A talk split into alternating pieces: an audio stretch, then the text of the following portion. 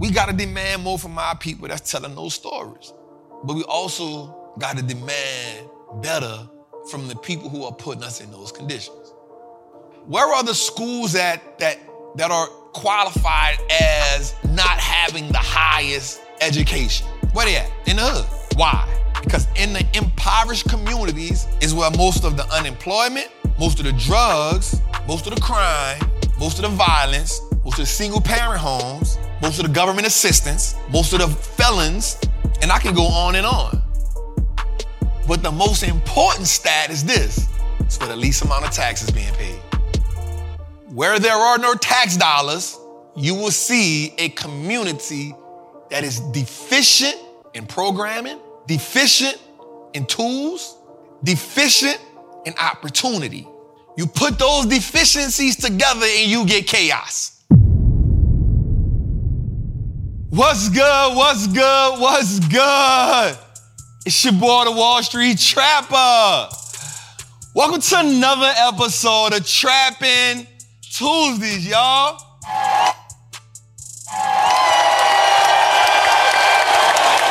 Of, of course, it's the dopest show on the block. To all my OG trappers, what's down with ya? We hope them portfolios jumping and the dividends are dripping. To all my new trappers, welcome home. And just in case you didn't know, our motto around here is we don't get it out the mud, we get it out the market. Listen, man, this week's episode is entitled An Encounter with Wealth. Whew. So I did some thinking this week, man, and, and, and I realized that an encounter with wealth is something that is often not expected. So let's look at the word encounter. It means to come upon an experience unexpectedly. Let me be clear. Yes. In order to establish wealth, we must be intentional, strategic, methodical. The principle or cardinal rule around wealth is that assets accumulate wealth. Encounters. Certain encounters often startle us. Some, they even frighten us. They catch us off guard. In the good book, the word encounter represents a righteous relationship in which we are establishing connection with the Most High. But I'm not going to get biblical. When I look at the word encounter, I look at it as turbulence from the familiar. When I look at the word encounter, I think about embarking on a new journey and facing that which we did not know. When I think about the word encounter, it tells us approaching something that we aren't prepared for. Encounter.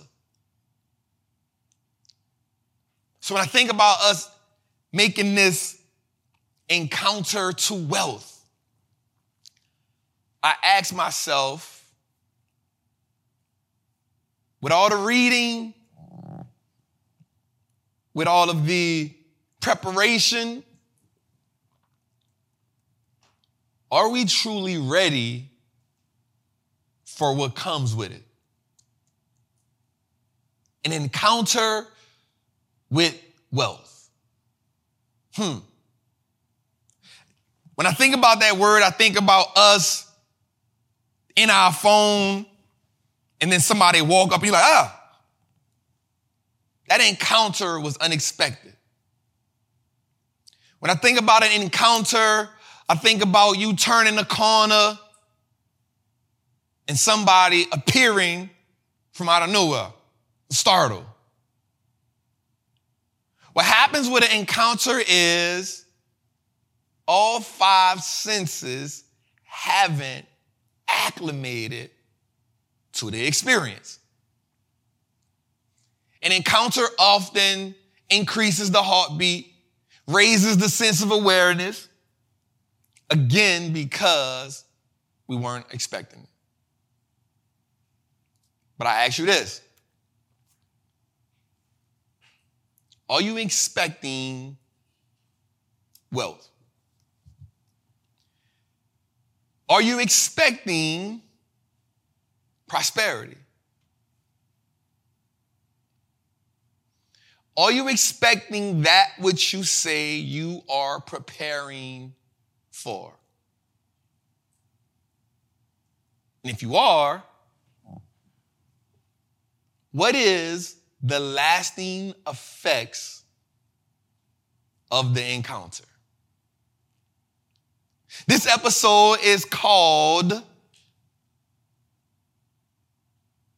The Encounter with Wealth. Welcome to Trapping Tuesdays, y'all. Episode 29 is in full effect. Again, y'all, I my nose this week and I am ready. I am flamed up. Y'all know I got the flame button on par. You know it, you feel it, you understand it. Last week, the flame button was a hit. Let's go, y'all. Y'all know we start every week off with our mantra. You know, we all must stand up. We must put our hands up. We must prepare for it. I am certified Wall Street trapper. I'm confident in my ability to make great investment decisions. The stock market is a machine that prints money, and I am more than capable of operating that machine. Not only will I free myself, but my family will eat for a lifetime based on the information I apply today. I'm a money maker and a wealth builder. Today, I break the chains that anchor me to that poverty mindset. My ancestors will smile now because I have turned our last name to asset. My family's purchasing power will increase indefinitely. Today, I make the declaration that no longer will I be a slave to money. No longer will the generations behind me inherit lack. No longer will I submit to selling my time for money. I am a first generation millionaire. I am the architect of my family's legacy. I am a certified Wall Street trapper, and Wall Street looks like us now. Oh, that's good, man. That's good, man. Hey, man, this is a good week, man. We got some stuff to talk about today. We got some things happened today, this week, that we truly need to talk about. Before we get into it, though, y'all, right quick, right quick, right quick, make sure you like this channel. Told y'all if you're new here, welcome home. We got a seat at the table for you. I promise you, we not tripping on how many plates of food you eat. I promise you, ain't nobody mad at how many cups of Kool-Aid you drink. Right? I promise this is the place where you get it out the market. And my goal is to familiarize you with attaining wealth my goal is to help you make confident investment decisions.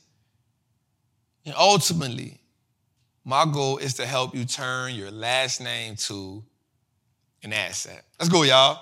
One more time. Today, what kind of beat you got for me this week, bro? Today, what kind of beat you got for me this week, man? Let's let's let's tap into Tootie.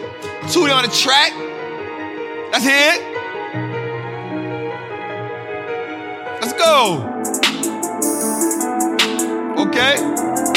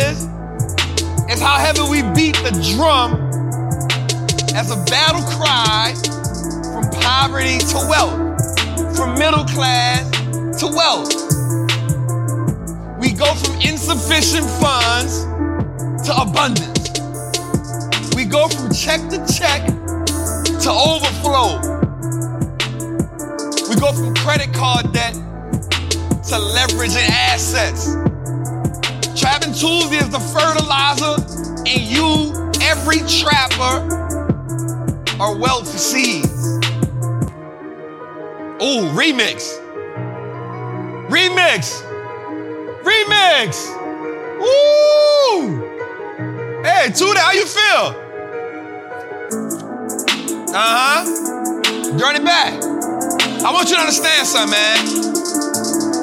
We gotta change the mindset and the philosophies that we have about money. We gotta become owners of our 24 hours. We have to become shareholders in our company and last name. I want to hear that again. We have to become the shareholders of the family company that becomes our No more individual entities, no more I's, more we's, more legacies, and more generational freedom. Tootie killer track. All right, man. Woo, I felt good, man. How we felt about that? I kind of feel like, Jose, I need a motivation mixtape. Motivation mixtape.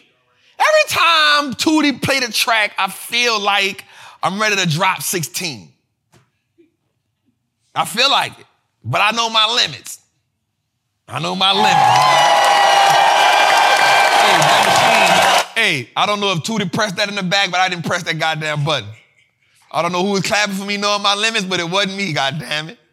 All right, man, this week, man, let's get into it, man. Word on the street. Make sure you like, make sure you subscribe. And hey, man, this week we opened the Patreon up. We opened the Patreon up, man. We have the $7, $7.99 Patreon. We call that Bless the Trap. Got the $14.99 Patreon that comes with so many packages, man. We're gonna do break it down a brick later on. And in the $14.99 package, man, you also get the price point at which we break that brick down.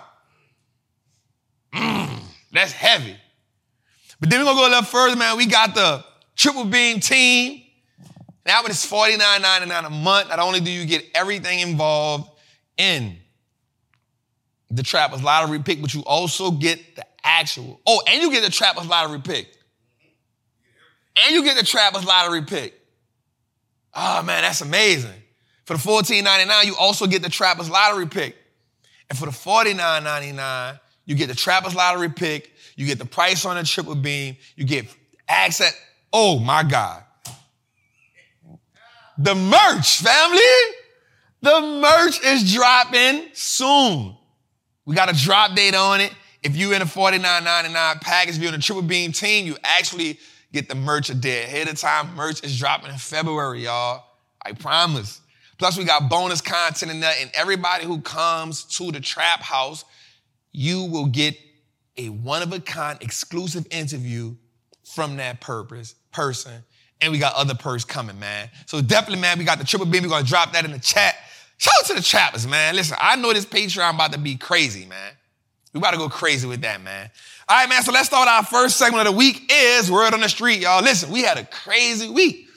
Today I said something dope happened today, man. The market was down all day today, and then at 12 o'clock, from yesterday to the day, at 12 o'clock, the market went up. Why? Because it is Tuesday. There's no such thing as a down market on a Tuesday. There's no such thing as a Tuesdays, we make money. Oh, my thing Jose? That man took my money machine. Man took my money machine. Boy, that's cold blooded. Let me turn the tracks up. Maybe it's the tracks is low. Let me see. There we go. One thing I'm gonna do is figure it out. One thing Chap gonna do is figure it out. One I'm gonna do is figure that thing out. Hey, stop counting money. Figuratively, not literally. All right, man, let's get into it, man. This week, word on the street, man. Let's start off with all three averages went crazy today. All three averages literally went crazy today. One, I'm gonna tell you a real. One because Jerome Powell, he did not attack the market today.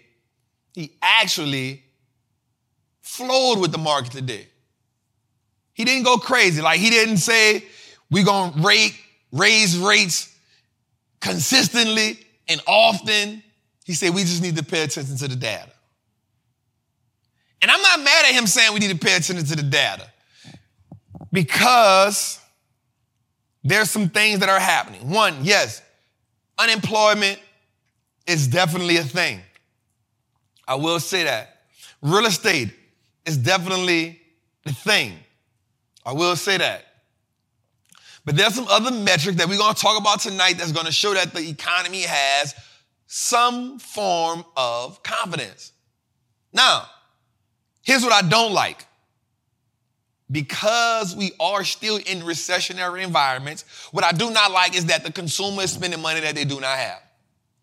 We'll talk about that later on tonight in the show. I got a segment where I really broke down the numbers on the money that we are spending. And I promise you this the 401k game right now is such a losing game. Ooh, man. They're going to be mad at that.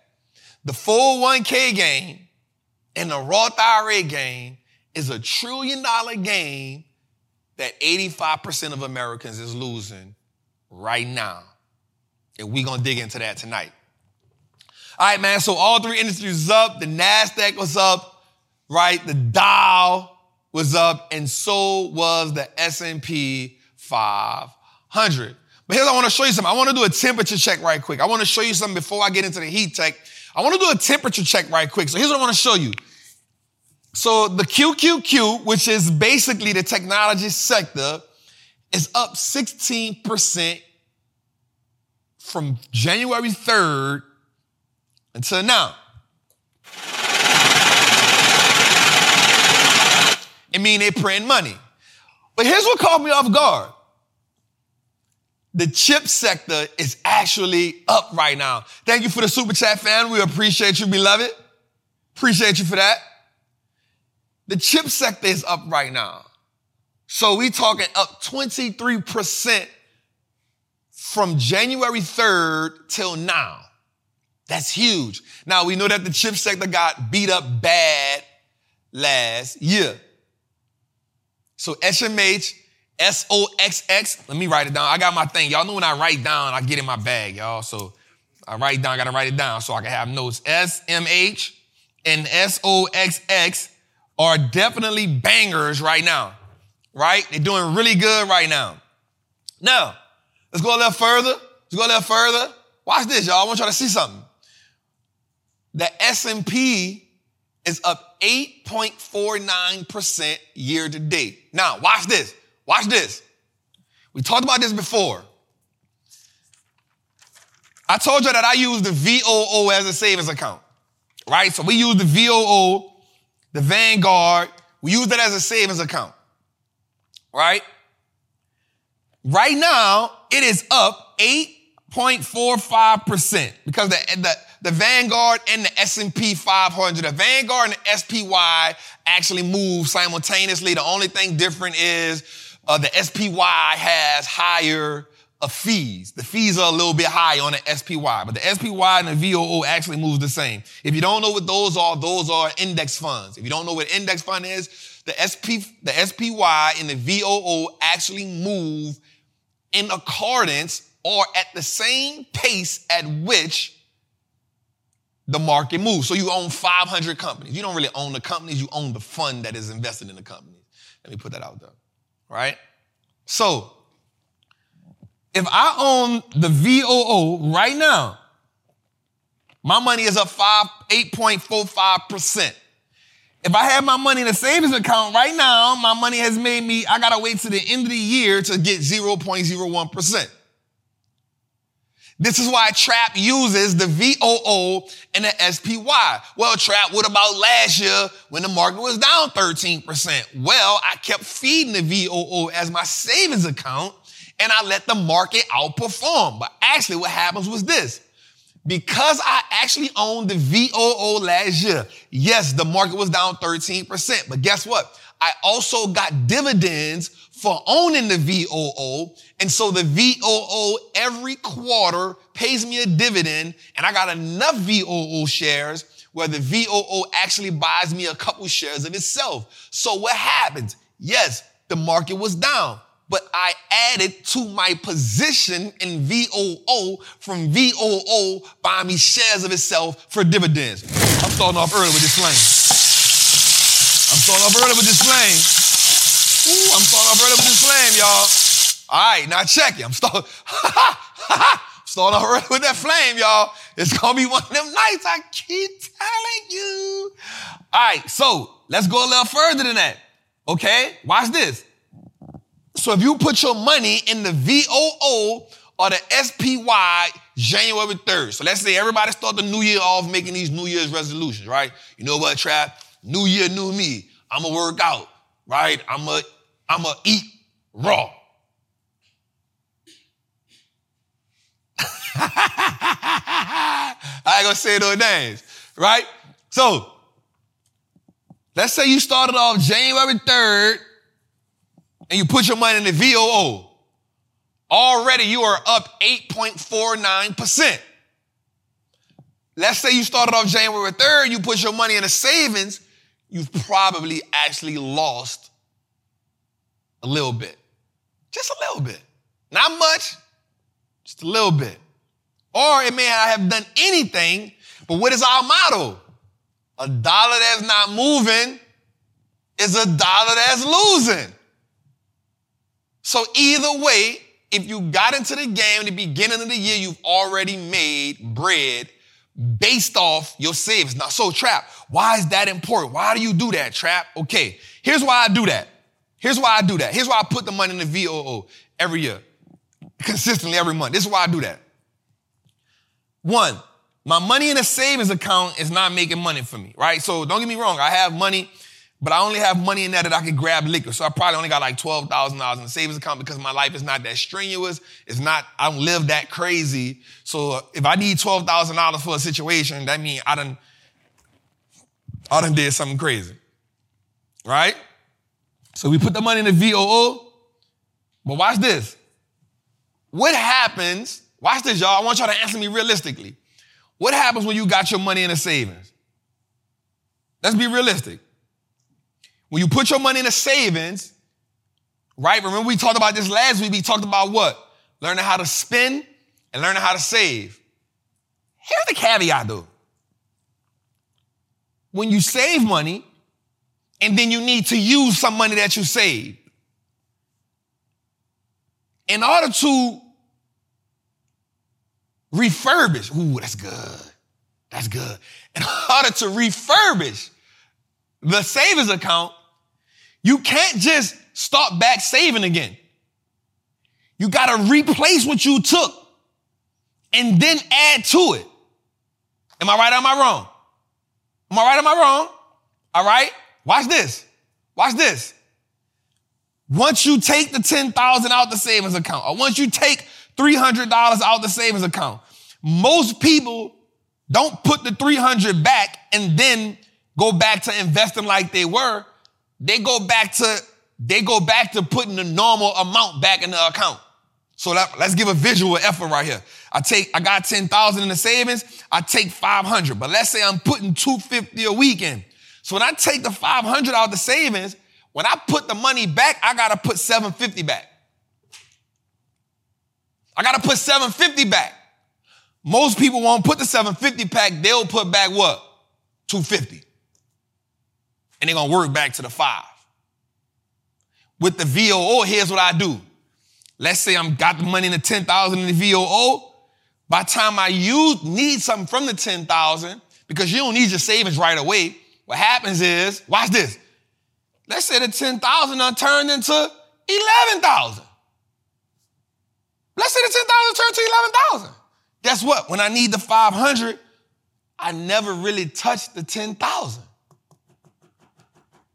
I only touched what? 500 of principal. I mean, of profit. So I can take the 500. I still got what? 10, 5. So now when I put the 250 back, I'm still on par. I'm just playing them again. They ain't even paying attention to what we got going on right. Y'all ain't paying attention to what we got going I'm showing you right now how to play the money game. I just showed you how to play the money game. Jose, right quick, let's clap right quick, man, because we are how many minutes in? 30 minutes in, and we got thousand people in the chat, man. let's clap for that, man. Let's clap for that.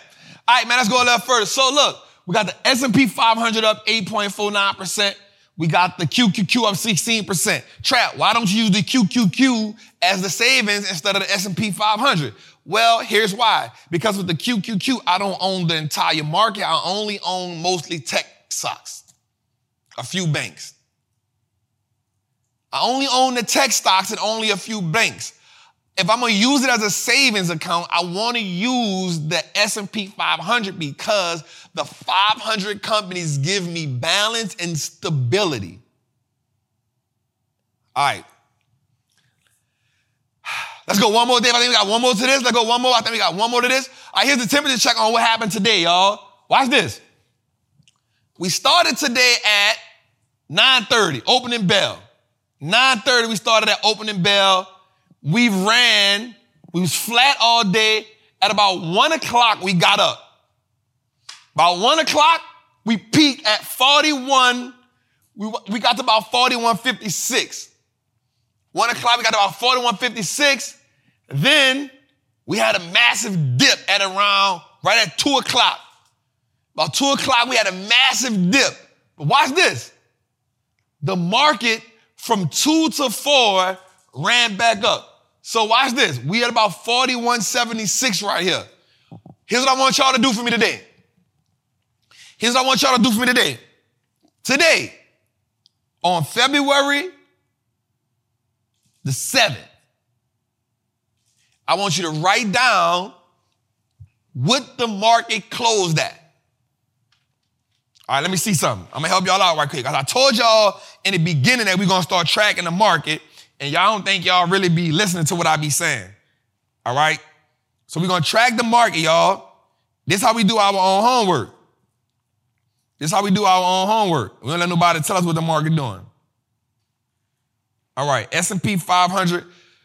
The market ended at 4164. Right? Watch this. 4164 for the S&P.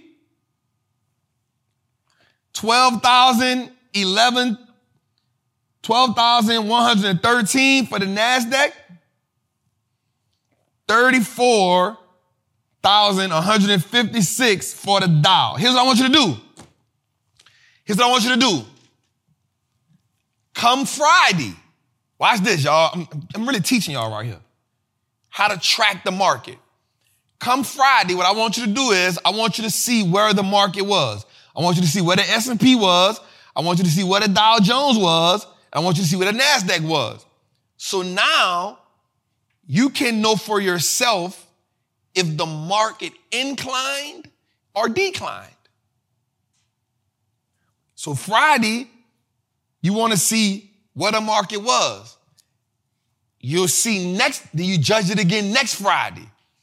So next Friday, if the market, let's say the S&P 500 is at 4,100, what you know is the S&P 500 lost 161, well, 64 points. So it's not up. Well, Trap, what goods did that do for me? Well, now you can temperature check. You can now look at this. You say, okay, February 7th, when I checked, the, when I did my first initial homework, it said 4164. Come July, when you look at it and you see the market is at 4,300, you know the market is up 140 something points. if the market is under 4,100, you know the market is down, but now you have a specific number. So it's kind of like the person who's on a diet and they say, I want to weigh my food. Uh, I can only eat 3,100 calories a day. Watch this. Anything under 4164 is a deficient S&P 500 for you because you started tracking today. Anything under 4164 is a deficient S&P 500 because you started watching today. Anything above 4164 is an improvement. Let me help you out a little more so we're gonna go a little deeper. Let's say you wanted to do some SPY options contracts. Uh-oh, now we get into some talk trap. Now we get into some talk trap. Watch this. Let's say you wanted to do some contracts. Let's say you're not the, the person to read really and truly. Ooh, watch this. Oh, Sean, watch this. I just helped you. Ooh. Listen, let's say you're not the person that look at charts all the time. You know what, Trap? I'm not the chart person. Watch this. You can look at this and say, okay, Trap, if the market is between 4164 and let's say 4100, here's what we can do. Let's say you give that 90 days. It's staying between that. So now we know if the market is in range. It's going sideways. First thing you could do is sell some covered calls. God damn it. First thing you could do is sell some covered calls. You can sell some covered calls in that range. Why? Because the market over a 90 day time span has given you support and resistance. Now, we're not talking about overall. We're talking about it's trading in a range between 4164 and 4100 or whatever that number is in the 90 days. In the 90 days, the market has given you what? A body of work. Now I'm showing you how to make some money. Now I'm showing you how to make some money. Between 4164 and a 90 day range, you can say in 90 days, this is the market has done in 90 days. Now you can trade covered calls within, within that range. Right? You can trade covered calls in that range. What is covered calls, trap? Is when you see the market is doing this and you can sell that the market won't go in between this range. So when you buying options, when you're buying the options, that premium that you pay in the beginning goes to somebody because they sold you a covered call. But you don't know it's a covered call. You just bought the premium. I just cooked y'all again. Y'all didn't even know. Right? Check this out. Check this out. But also, you could do this. You can say, okay, you can now look at it. I'm just, there's a little more, but I'm giving you, like, I'm giving you an idea, giving you what can happen here. So now you take that same 90 day range, you say, all right, try, check this out. In 90 days, I've seen now, for some of my experienced traders and my experienced investors, you know this range can mean a lot for you, right? You found this range within this 90 days. In this 90 days, you've, you've put together a body of work, right? You put a body of observation together. The reason why you really can't be successful and the reason why you're not successful in investing is because you don't want to put bodies of work together. You try to make everything happen right now. You don't want to put a body of work together. 60 days, 90 days, 120 days, one year, two months, five months. You don't want to put a body of work together. Here's what I want you to do. Now you can say, okay, trap. The market has been trading between 164 and let's just say 4100. Here's what you can do. In the 90 days, let's say the market is in that 4100 range. Here's what you can do. That 4100 range turns into a 410, and that 4164 range is a 4, 416 option play, something like that. What you can do now is say, trap. That's a 410 option. That's a 410 strike price. This about to be good, y'all. This about to be good. You can now set your strike price at 416. Why? Because you know if the market is in a downtrend, don't do it. Wait. Wait till it finds some type of bottom. Once it finds some type of support in that bottom range, in that 410 area, you can now say, I'm going to put a 416 options call in, leap option for six months. Why, Trap? Nine months. Why, Trap? Because the market already showed me back in February that it's willing to hit 4164. God damn. Somebody on, listen, I want to tell you something right now. Somebody on social media is attempting to sell you what I just told you in the last five minutes for 1997. I promise you that. I want you to go back and just replay the last five minutes of what I just told you. Play it till you get it. I promise you, you can make some money right there. All right, let's go a little further. Let's go back to the heat check so I can get y'all back on where we going. God, let me know how y'all feeling right now, man. Let me know how y'all feeling right now in the chat. Let me know how y'all feeling right now in the chat, man. All right, good. I see you. I see you. I see you. Tori, I see you. All right, so y'all know we like to look at the put call ratio, right? And for all my new trappers that don't know, that don't understand, here's why we love to look at the put call ratio because one, the calls tell us that people are optimistic in the market. Two, the puts tell us that people are what? Pessimistic in the market. It tells us that. So we had 3,701,138 calls in the game. Puts, we had 3,369,484 puts in the game. We already understand, and I always, that's why I always do this, that anything over one is what? Anything over one is what? A bearish market. Means the market is red. Means there's a lot of sellers in the market. Anything under one tells us that the market is optimistic. We love an optimistic market. We love a market that that is green. Today we had about 240 something thousand more calls than puts. That tells us that there were 200 and something thousand more people that were optimistic in the market. My question though is this what is it that is causing the optimism? Okay, so today we know that Microsoft was up about 4%. We know that Apple was up almost 2%. Boeing was up almost 3%. Anytime that Apple is running up, we know the market has been a little optimistic because this is the safe haven for the market. Apple, Apple is the safe place for institutions in the market. It is this is some game right here. It is the one stock that no matter how big the institution is, they can invest in. Institutions cannot invest in all stocks, in all companies. Why? Because they just can't, they, they don't have the capacity to hold that, that type of money. Companies like Apple, Microsoft, Google, Facebook, Nvidia, institutions can find safety in those businesses. Also, today something went crazy. Zoom. Zoom went crazy today. Zoom went crazy today. Zoom is actually talking about, watch this, y'all. Zoom is actually talking about bringing in some type of artificial intelligence. They're also talking about the possibility of putting Zoom inside of cars. I don't know how good that's going to be though. I don't want nobody on a Zoom call in the car. I don't know. Have I done it before? Yep. Wasn't the most safest thing for me to do.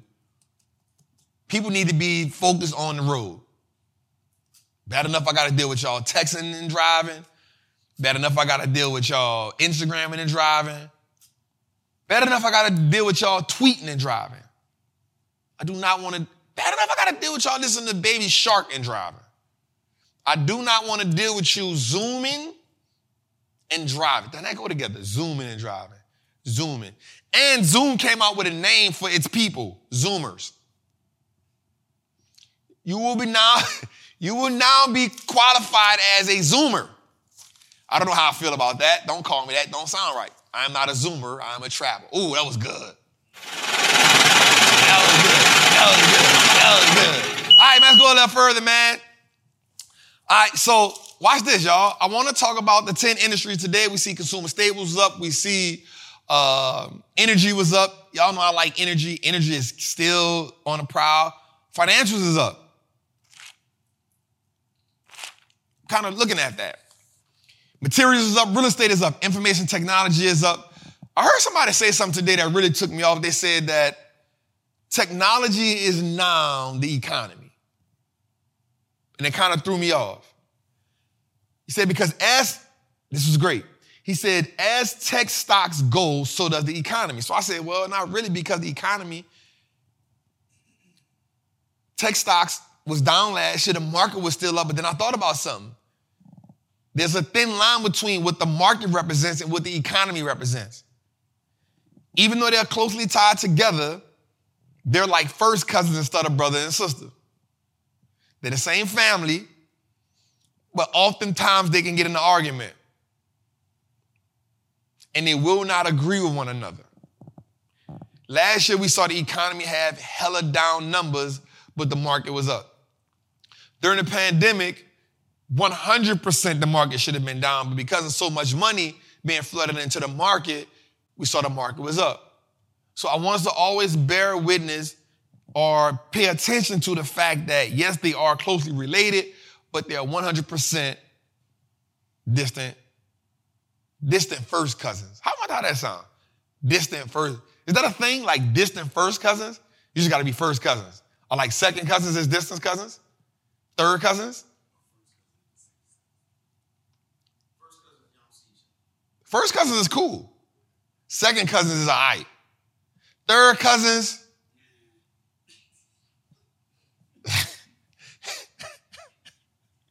we we blood. all right, man. So today I was disappointed a little bit. Chipotle, y'all know that's my favorite company. Uh, it missed earnings today. And it kind of upset me. Because Chipotle hasn't missed earnings only two times since 2017. So when they missed earnings, I had to ask myself, like, what's going on with the business? What happened? And one of the things I realized was this. Chipotle has did a, a price increase three times within the last 14 months. Which shows me that they wore out the consumer pocket. They abused the consumer. I'm gonna just keep it real. But I understand everything is going up. The price of everything is going up. But you cannot abuse the consumer. So, because of that, we saw Chipotle miss earnings for the second time, which is good. It's not bad, right? It's not bad for the second time since 2017. So I kind of, but watch what I'm gonna say to y'all on this. I am looking to do an option play on Chipotle soon. That's to mark of my word, Jose. Jose, I'm looking to do an option play. Write this down. I'm gonna give y'all four things to write down that Trap is looking for. And if you're in a Patreon, you'll get them. If you're in a Patreon, you'll get them. I'm looking to do an option play on Chipotle, Apple, SMH, and XLY. XLK.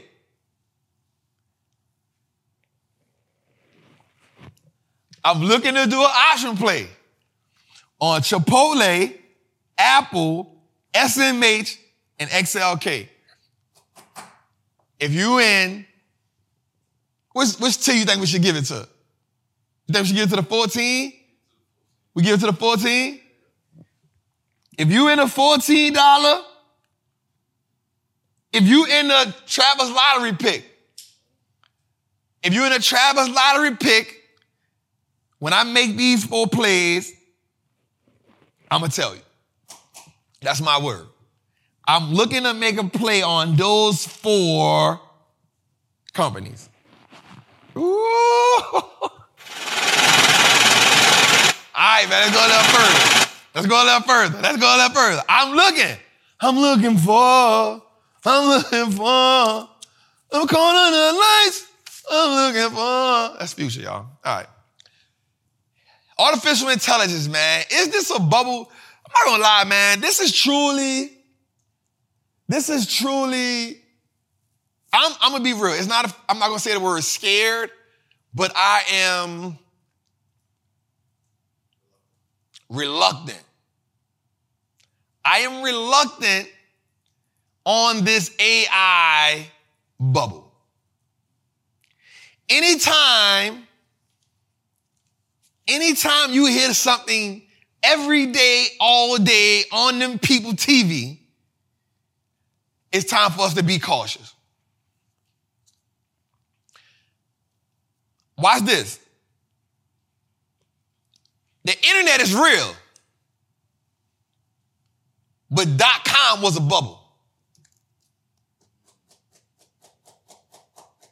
You feel me? The internet is real. But in 95, the dot com bubble, what was 95? 99? That was 99. The dot com bubble, every company that had a, every company that could think about it had a dot com, y'all. That is how I feel about this AI. Now, last week I said something, and I'm gonna stand on it. I believe in my heart that AI will 100% change the world. It is what they think blockchain this is what they wanted blockchain to be. Because if we think about something, they told us about AI in 1985 when Sarah Connor bumped heads, when Sarah Connor had an encounter with the Terminator. Huh? Huh? When Sarah, are you Sarah Connor?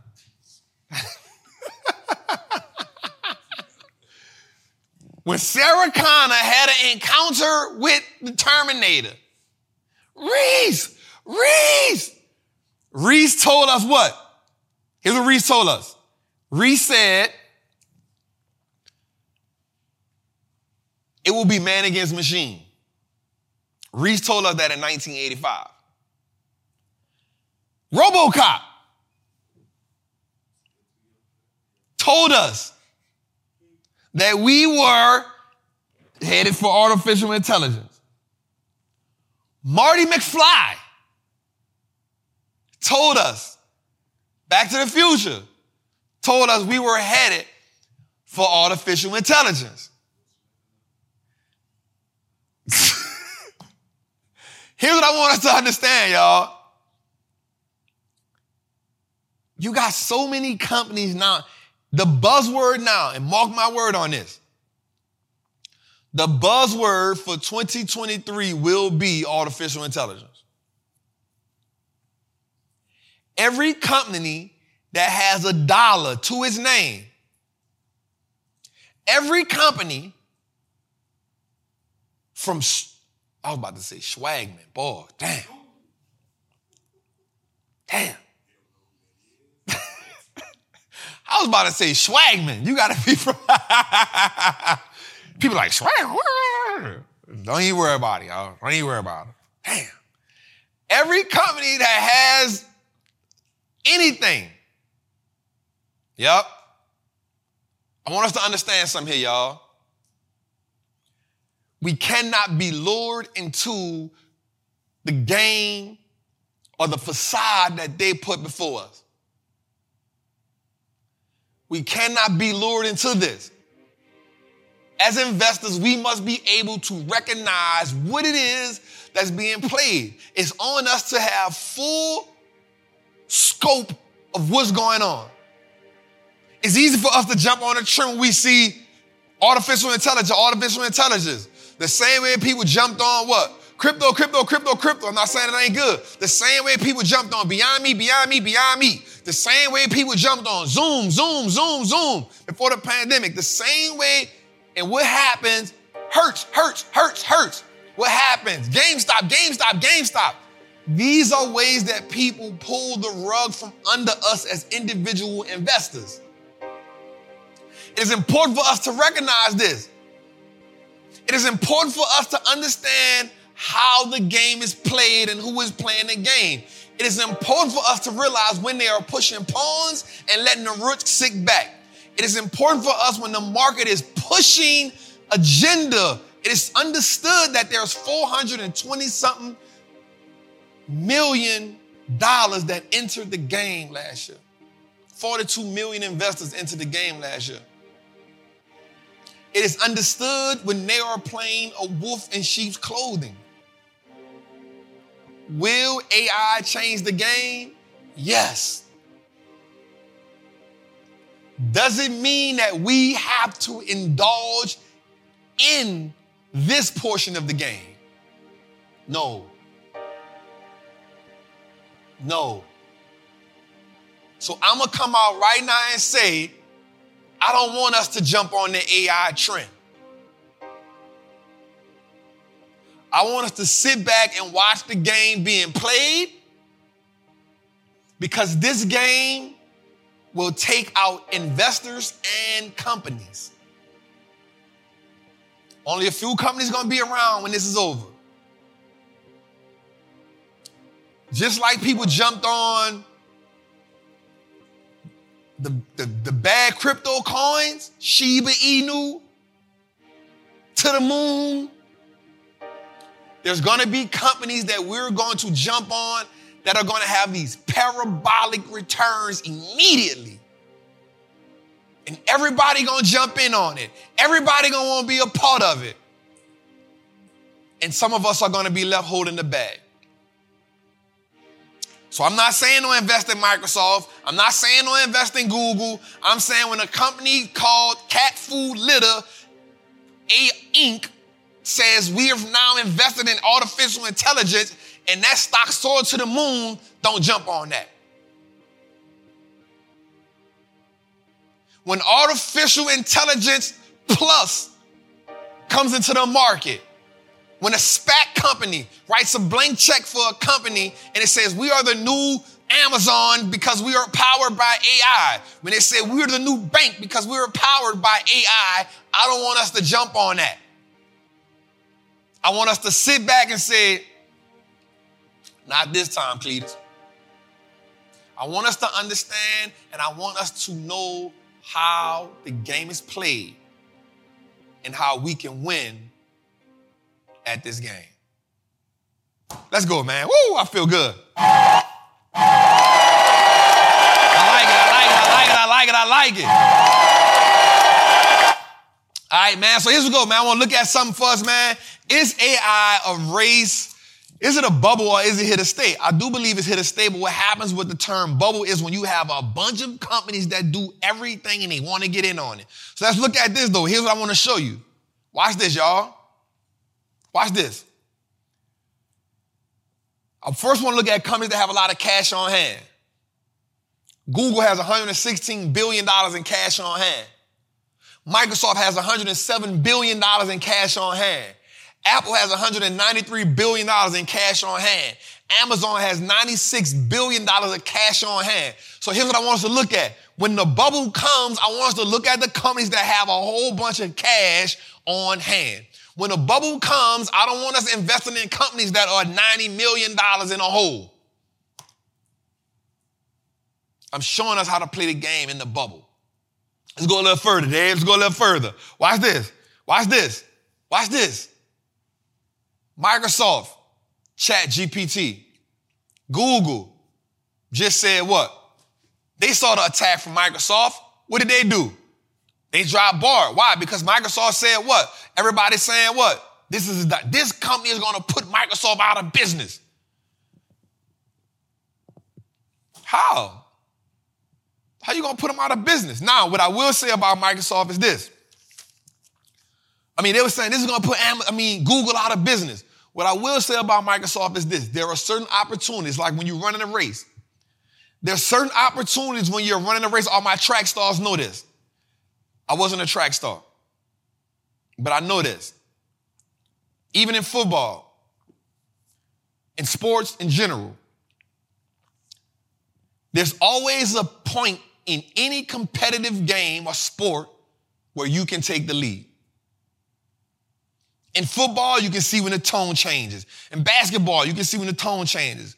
I tell my cousin we be playing mad, I'm like, yo, there's always one or two plays on a game when the whole game shift. In racing, there's always this one point where you see it shifted. This is an opportunity for Microsoft to take so much market share from Google. They can take market share from Google. But watch this, y'all. With Google having $107 billion in cash on hand, but what else does Google have? Google has a database like none other. And that database won't let them be defeated easily. So, what I'm gonna tell everybody is the same way we watch that Apple and Facebook beef, this is the new frontier. This is the next beef that we gotta watch. But watch this though. Don't sleep on Amazon. They already have Alexa. Apple already has Siri. All they now gotta do is implement this technology even deeper into this. Let me go a little further. Watch this. Go a little further. Google takes on it with the Snapchat. Google won't go down quietly, y'all. They won't go down quietly. With $107 billion on hand, you have enough to fight. You got enough to fight. You got enough to fight. Don't think that Apple not is not going to enter the game. Apple has that user network is so now we talking about AI. Watch this, y'all. This is gonna be good. This is a lesson, man. We talking about AI. Now we got to look at this. Who has the most data on hand? Okay, why did Facebook? Last week we talked about Facebook. What did Facebook say we gonna do? Facebook said we're gonna triple down on our AI. Why? They have 2 billion users. Facebook has 2 billion users. Who has more AI? Who has more data? That's why I told y'all this before. Data is the new currency. We talked about this in episode 27. Data is the new currency. Whoever has the most subscribers and whoever has the most users has the most data. Whoever has the most data can do what? Optimize AI. It can optimize AI. So all I'm telling y'all is when we get into this AI all over the screen, go look for the companies that got the most money. Go look for the companies who are already profitable. Don't go run to companies that you never heard of and you see the market going crazy over it and you fall in love with those companies because you're going to come back here crying to me and you're gonna be talking about some. I'm in a bind, Nate. Some other time. I don't want him. I'm not gonna want. I really need this money, Nate. I really need my money, Trap. Trap, you was right. I shouldn't have. I'm in a bind. I shouldn't have invested in that company, Trap. How do I get my money back? I don't know how to get your money back. It's gone. You got to create new money right, let's go, man. I don't want to stay there too long. Hi, so here's a question I gotta ask myself, man. Is the big three over and done with, y'all? So today, T-Mobile stock got downgraded from outperform to market perform, meaning they'll do what the industry does, right? But why did it get, why did it get downgraded? Now, I will say this. T-Mobile, out of all three, T-Mobile really kicked butt last quarter last year. T-Mobile surged. We talked about it. But watch this. Subscriber growth in the wireless industry, they're calling this the great deceleration. So I ask myself, like, why? Like everybody needs a phone, even though I'm not going to invest in it. Everybody's either between T-Mobile, uh, Verizon, or AT&T. And if you don't know, T-Mobile actually has T-Mobile, Metro PCS, and Sprint right? But they're saying that some of the streaming companies may actually come out with a phone. And I said, wait, what? And they were saying like some of the streaming companies actually have the power to because they got better balance sheets, because they have better capabilities, they are potentially in position to enter this game and be better. Now, Verizon does what? Give you free access to Disney Plus and the Apple Arcade game. I'm like, okay, I'm not mad at that. But when I look at the big three, I'm like, this is not an industry that I want to be in. I don't want to be, y'all know I cut ties with AT&T last, early, late last year. I'm good on it. I don't want to, I'm to say this to everybody on here. We in this game to build wealth. We in this game to buy great businesses.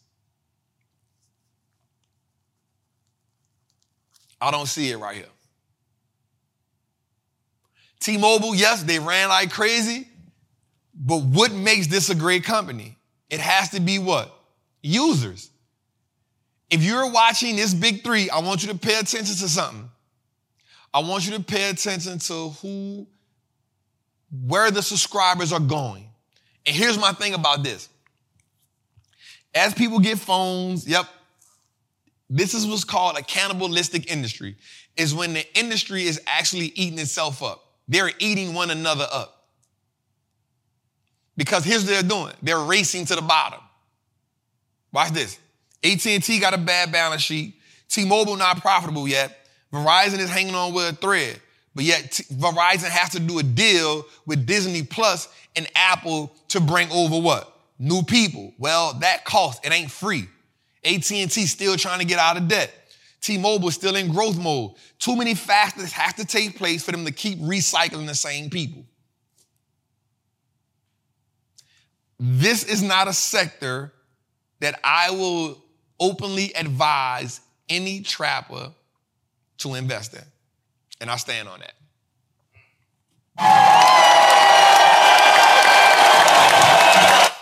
But I know what you're gonna ask me. Trap, what about the dividend? We got better places to get dividends from, y'all. We got, de- we got better places to get dividends from. I don't advise it. I'm not going to amen that.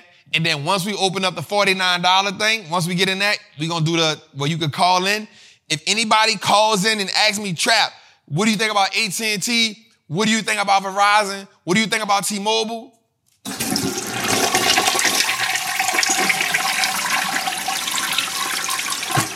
That's what I'm gonna tell I think about. I don't think we should be there. All right, let's go, man. All right, man. Because I heard the idea that tech stocks is actually economy, I want to go look at the revenue growth. So one of the things in technology which you'll always see is revenue growth is a thing. Why? Because revenue growth means the sales, all sales coming in, revenue, revenue from operations, right? So we see Apple's growth is at 12% a year. That is good. 12% revenue growth is good. I want to show y'all something at the end because we talked about this. And the reason why I did this is because I wanted to show y'all something. Microsoft, 15% year over year revenue growth. That's not bad. That is good, right? Amazon, 27% revenue growth. That is good. Nvidia, 32% revenue growth. That is good. Tesla, 49% revenue growth. It's something I told y'all before, y'all. There is a premium that is baked in with being Tesla. Shout out to the Queen for the super chat. I appreciate you, Queen. There is a premium that is associated with Tesla. The revenue growth on Tesla is beyond the big Apples and the Microsoft and the Googles and the Amazons and the Facebooks. Tesla's revenue growth is superior to any company in the game. It is superior. It ain't just good, it is superior. Now, I'm not sitting up here telling you to go invest in Tesla because revenue don't always mean profit. So here's what I want you to do. I want you to look at these companies and then I want you to go see who's profitable and who's not. Just go look at these companies and see who's profitable. With revenue growth this high, I can promise you, I ain't gonna say no, you'll be surprised when you see it, man. All right, let's go a little further. Let's go a little further. But also, I want to look at this for y'all because I like to look at a body of work. So let's look at this. Let's look at the five year rate of return on some stocks. So we'll look at NVIDIA for graphics. And it's just a little skim over the top. NVIDIA, uh, ASML, uh, search engine, chips, PayPal, uh, Fortinet, cybersecurity, Intuit, Adobe. One of the things we need to do as investors is look from a long approach. We need to look big.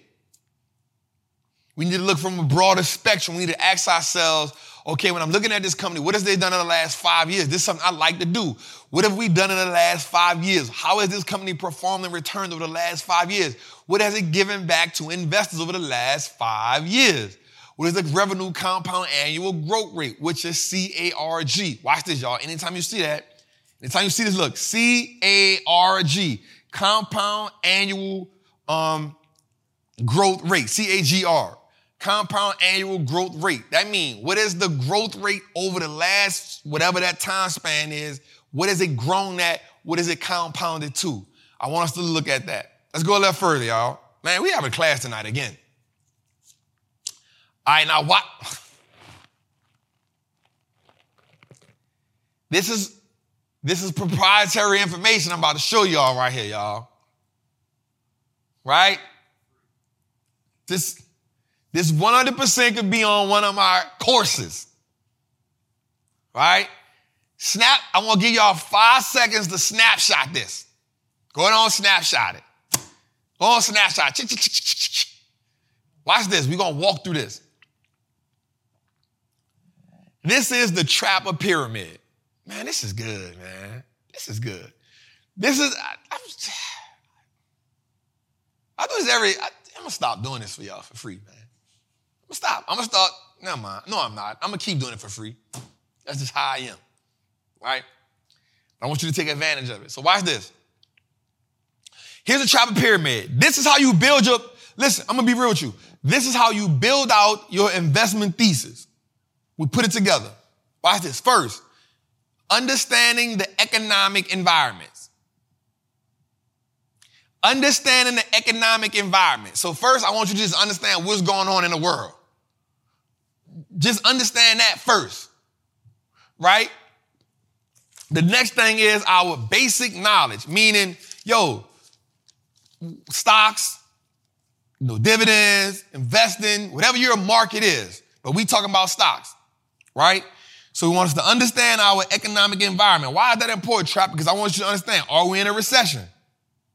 Are we in a contraction phase? Are we in the peak phase? Are we in the recovery phase? Are we in the trough, peak the trough, right? I want us to understand where we are in the economic cycle. And what is the environment that makes what that makes that environment move? The next thing is I want us to understand just basic information and basic knowledge. Third, watch this. I want you to understand this thirdly your charting, if you're a charter, your indicators, whatever you're looking for, are your fundamentals. I want you to understand these things. It is important. Next, risk management. I'm gonna say this. We cannot disregard risk. It's a part of the game. It's a part of the game. If you stand up to play baseball, guess what? There's a risk factor there. You could get hit by the ball. You could strike out. Those are risk factors. Like when people be, well, that ain't a that ain't an option. No, it is an option. You just choose to overlook it. The risk that you can lose, the possibility that you can lose, everything you put into an investment is a possibility. What gives you the leverage is the information. So I want us to look at the risk factors. Like, how much am I willing to risk for this reward? Risk factor. System building. What is trap? What is system building? What are the catalysts that are involved with you making the investment decision? This is the system. For me, it's the rules, reason, understanding, um, longevity, expansion, simplicity. Those are a part of my systems. And lastly, profits, because we plan a game for returns. We are playing the game for returns. Let's put that together. This is the trapper pyramid. Take a picture of this pyramid, use this pyramid.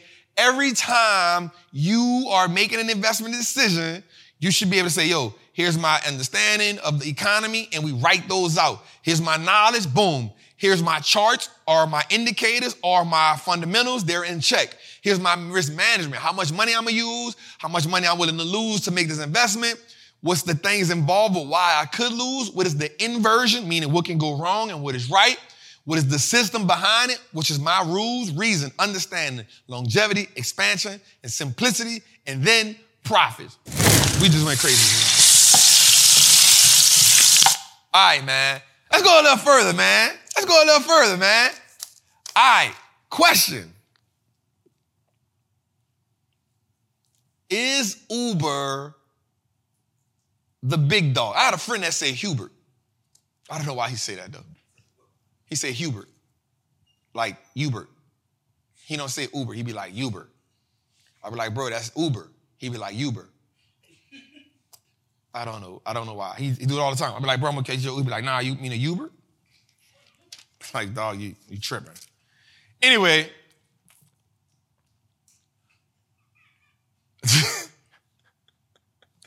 anyway, man. So listen, check this out. So I think Uber is in position to now dominate. And here's why I said. Here's why I said.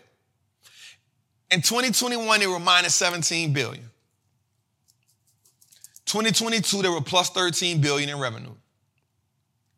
2023, they were plus 13 billion in revenue. 24, they're expected to be 43 billion in revenue with 5 billion in free cash flow.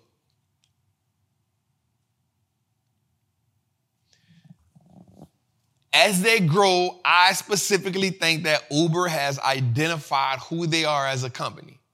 Let's go a little further. I think they've identified who they are as a company.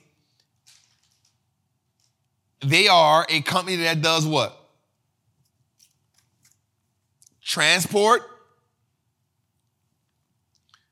They're a company that does what? Food delivery and they're a company that is looking to do freight because they already have Uber Freight. And then their consumer ed, we look at it work, travel, dinner. I think the company over the years were trying to figure out certain things. They've made some bad investments along the way. They've done some bad things along the way. But listen, as you're building a business and as you're growing a business, you will make mistakes. You will make some bad investments. You will make some investments that don't pan out.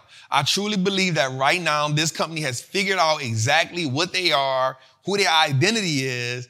And because they've figured that out, I think I agree that by 2024, Uber will 100% dominate this space. Give it up for Uber.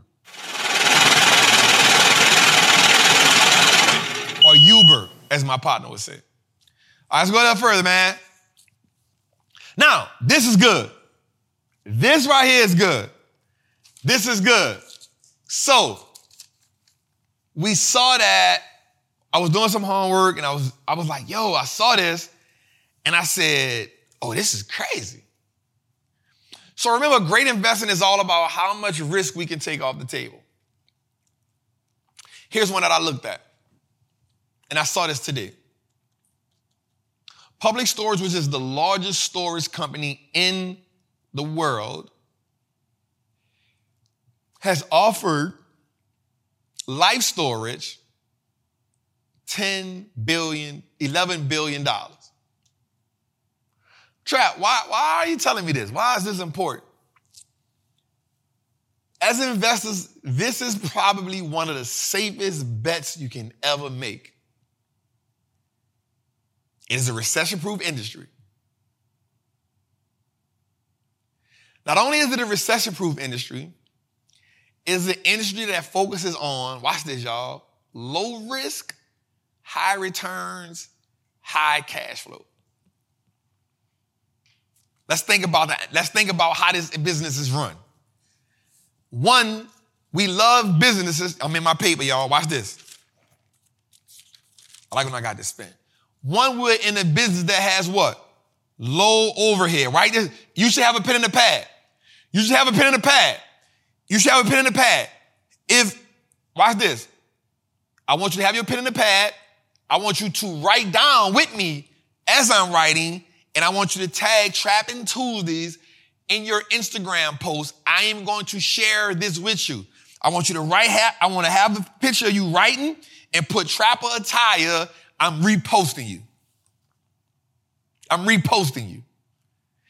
Because Trapper Attire is not only having the gear on, but it is 100% having your pen and your pad. You should not be coming here for two hours without your pen and your pad. You don't get a two hour class every week. If you got your pen and your pad, I want you to put the pen and the pad in the chat.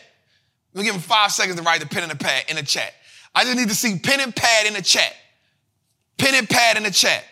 I need to see it. You got five minutes to write the pen and the pad emoji in the chat. I need to see it. If not, you came here to play. And I need to be sounding like the dude on Instagram. You think I come here to play with you? I ain't mean to press that. That was a mistake. They happen. All right, I see the pen and the pads in the chats. Let's go, man. Let's go. Let's go. Let's go, pen and pads. Let's go, baby. Let's go, baby. All right, so let's talk about this. We about to do this. We about to really break this business down, y'all. We about to really break this business down. Watch what I'm about to tell y'all. Okay. First of all, as a storage business, you have low overhead. Low overhead. Why do they have low overhead trap? Because two people at three people at most can run a storage facility. You've never went in a storage facility and saw a full blown out 15, 20, 30, or 40 person staff. You've always seen two people, three people at max. On Sundays, they don't even have people there. You just got your key to go in. They pull off a Chick fil A. Low overhead is one. Two, recession proof. Why the recession proof? Because even when people are downsizing, they will downsize their crib, they will downsize their apartment, and what do they do with those goods? Put them in storage. If they don't sell them. But the people who already have a storage, in the recession, they're not getting rid of the storage. In worst case scenario, I've seen people actually what? Live in a storage. I've seen it before. Watch this. The company has what? High cash flow. Storage facilities, I looked this up, on average have at minimal a 89% occupancy rate. 89% occupancy rate. That is. They have apartments that don't have 89% occupancy rate. Okay, let's go with this. Low risk. Why is it low risk, Trap? Because it is not a capital intensive business. Also, when you buy a storage unit, when the people buy the storages, you don't even need a lot of room because they can go what? Up. They can go up. Also, what do they have? Multiple sizes. So you can have a big one, you can have a small one, you can have a medium sized one, but watch this. Watch how they add another revenue stream in. Most storage units just do what? You can also sit your car there. You can, you can park your car there, car storage. So you not only, wow, this is so amazing. You not only can buy in the building, but now you buy parking slots. Like the parking lot has 30, 40 slots inside of a gate. They rent that to you. They rent that to you. Let's go a little further though. Watch this. Watch how we go a little further. Yo, this is a this business is cash flow business. Watch this. Let's go a little further. Most storage facilities do what? Partner with U-Haul. So it's a partnership business. Yo, this is good. It's a partnership business. Most storage units partner with them. But guess what? What else they do? Sell goods. What do they sell? Dollies. This is repeat use. Dollies. Boxes. Tape. Styrofoam. Locks.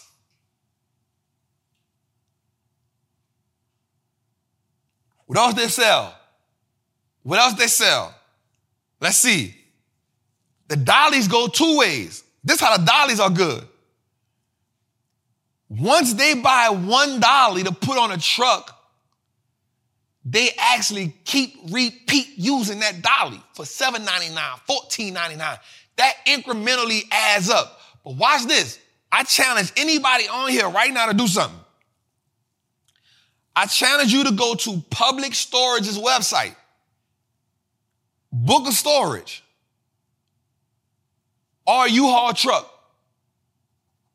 Watch the unlimited upsell behind it. There's seven upsell pages with six item per page after it. How do I know? I just counted it because I just did it. I say this is the ultimate game. This 100%, the, watch this, is a cash cow. This is a cash cow. This is a cash cow.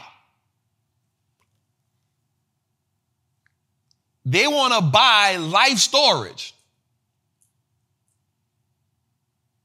They want to buy life storage, but will give them another, I think, 149 storage facilities.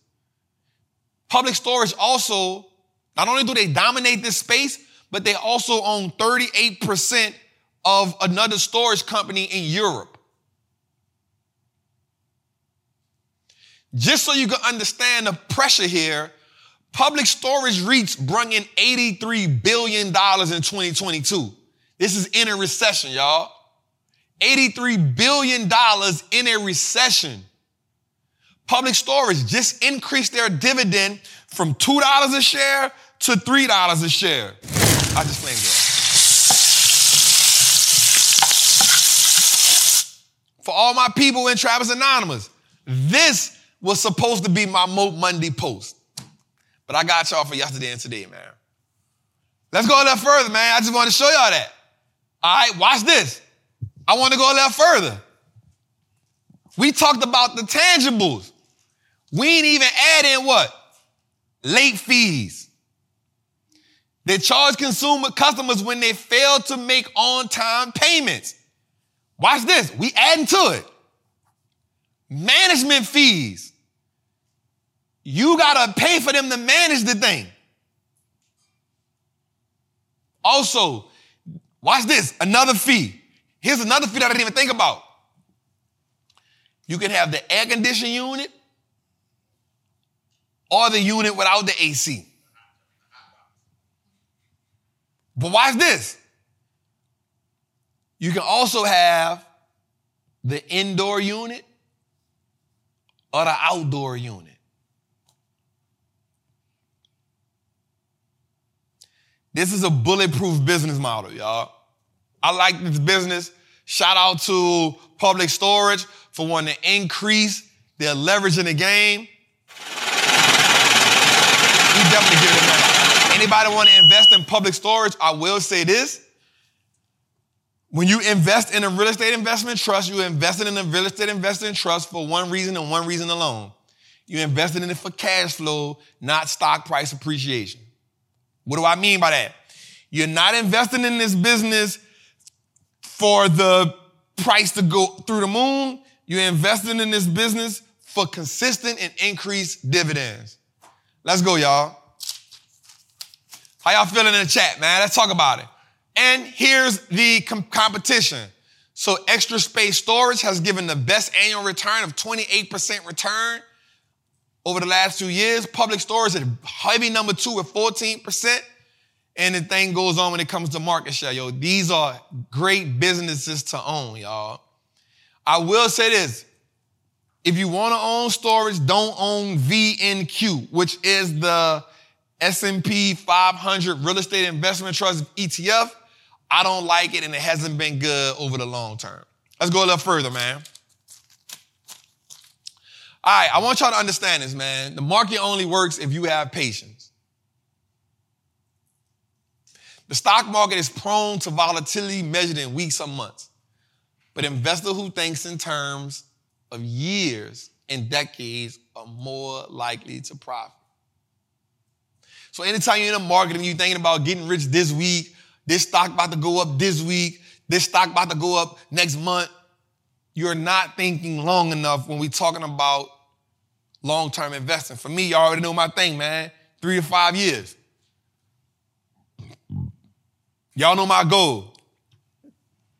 It ain't got to be 20 years. What do we look like three to five years? And if we can get a three to five year on it, I'm okay with that. What do we say behind that? Sell the goose? I mean, sell the eggs, not the goose. That's our three to five years. Sell the eggs, not the goose. Let's go a little further than that. Let's go a little further than that. For the best returns from reduced risk, don't chase stock prices, find great businesses. Trust the data, not the voices, y'all. Trust the data, not the voices.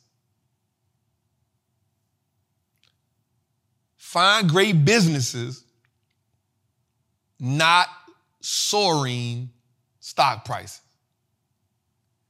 If you can remember that, if you can remember that,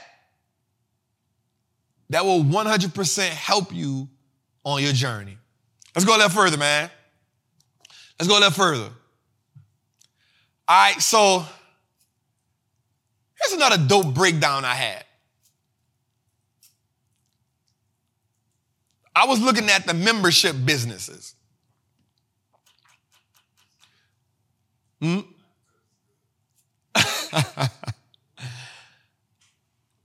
it's all right. I was looking at the membership businesses. So one of the things I do a lot is I like to look at different business models. The same way we broke down, the same way we looked at the storage business, this was actually a great business breakdown for me. And so I like looked at the business model. And the business model was what made Costco superior to Sam's Club and BJ Wholesale? What made them superior? What made them the better business? What made them the better choice? All right, so we all looking at, they all have what? Memberships. All right? This is a pen and a pad, y'all. But look what Costco said. Costco said, look, we are, you come to us to get what? Quality products at low prices. Immediately, that was a knock to Walmart. Because Walmart always says what? We are the what?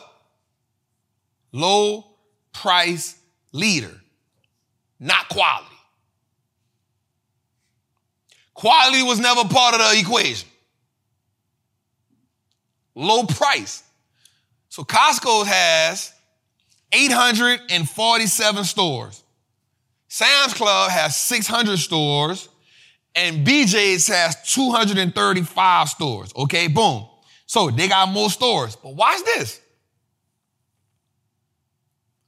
Costco's has the lower profit margins. Hmm, we're trapped. You told me that we supposed to look for the higher profit margins. I did. But remember, investing isn't a cookie cutter approach. Watch this. With 847 stores, here's how Costco actually make more money than Sam's Club. Watch this. Costco's is not in the business of price gouging. Costco's don't even care about price. 80% of the Costco's revenue comes from membership fees. 80% of the Costco revenue comes from membership fees. Sam's and BJ's are way less. I'm talking about under 50%. That gave them leverage. So, because they don't care about the price, they care about the fees, the way that they keep their memberships up and increasing, they have more members, is by their members know that we will come here and get great prices on great quality goods. Watch this, let's go a little deeper. Walmart spends 0.5% of its revenue is cash profit on advertising. So Walmart spends roughly about $24 billion a year on advertising.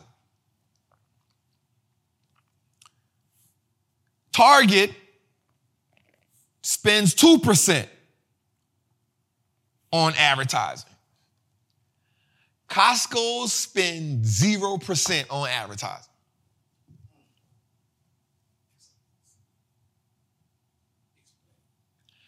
Costco's do not advertise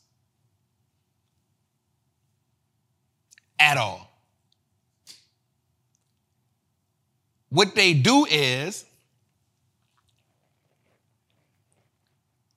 they send out mail.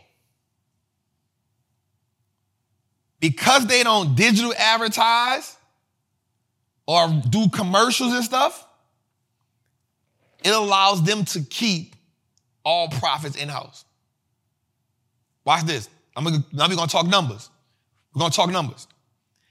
If Costco's did 0.5% of their profit on advertising, it would take away 17% of their profits. If they did 0.5%, if they did 2%, like Target, it would take away 70% of their profit. So, yes, Walmart has bigger profit margins, but Costco makes more money. I want you to let that sit in. Walmart and the other competitors have higher profit margins. Yes. But Costco's makes more money. Because they're able to, one, customer experience, going to a Costco. It is Chick fil A type experience up in there. I'm just keeping it 100. If you go to Costco, we're talking Chick-fil-A type experience. We talking, hey, what's up? What you doing? How you doing? Hello. Listen. The free samples is how they get you. Watch this. give you a stat. Costco has a 92% membership renewal rate.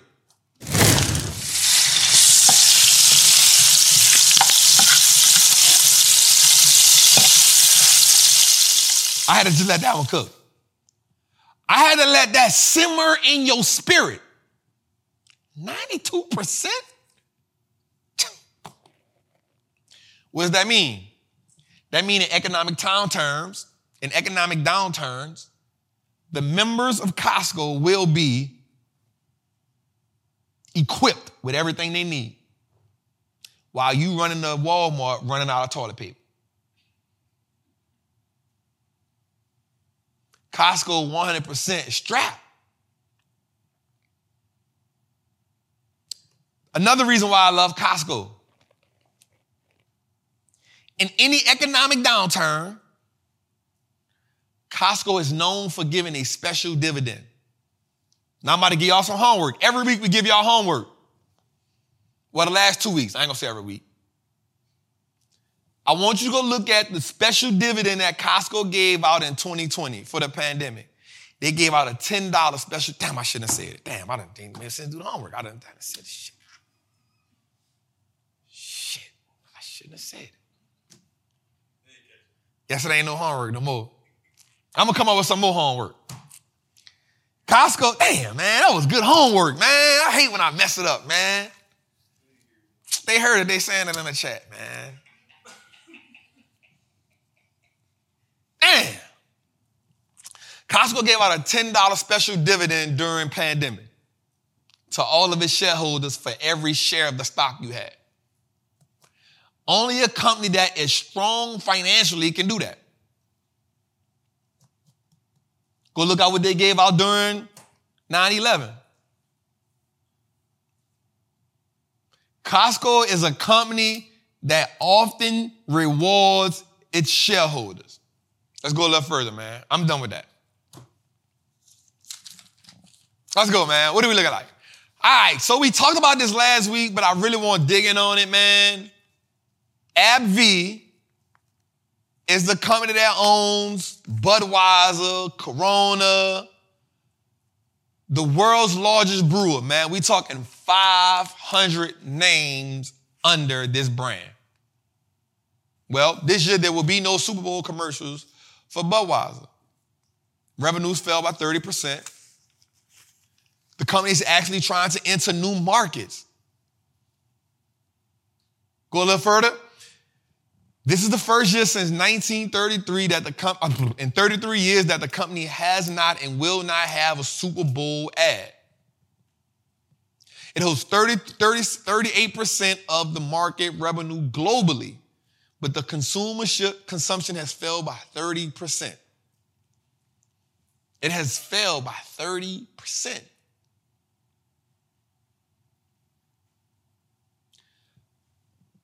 I want us to know that when we looking at something that a business does well, and they drop that, that is a sign to be mindful, and that is a sign for you to stay away. American consumption, consumer consumption has fell by 30%, y'all. That means people not drinking beer like they used to. They're not drinking beer like they used to. Mind you, one of the reasons why we looked at the Super Bowl was because we wanted to see what? A Budweiser ad. We knew that Budweiser probably had top three commercials, especially when they dropped the three frogs on us. Budweiser, er, er. Once they dropped that on us, they took over Super Bowl commercials. We will not get Budweiser this year. I'm gonna say this, y'all. There's a thing called sin stocks. Next, next month, I'm, next week, I'm gonna do a thing on sin stocks. I want us to, I want us to be in them. That's your beer. That's your cigarettes. Gambling. The beer and the cigarettes I want us to get away from those. And it's not, so I'm a moral investor, so I only invest in things I morally agree with. But I'm not telling you not to invest in this because I don't morally agree with it. I don't.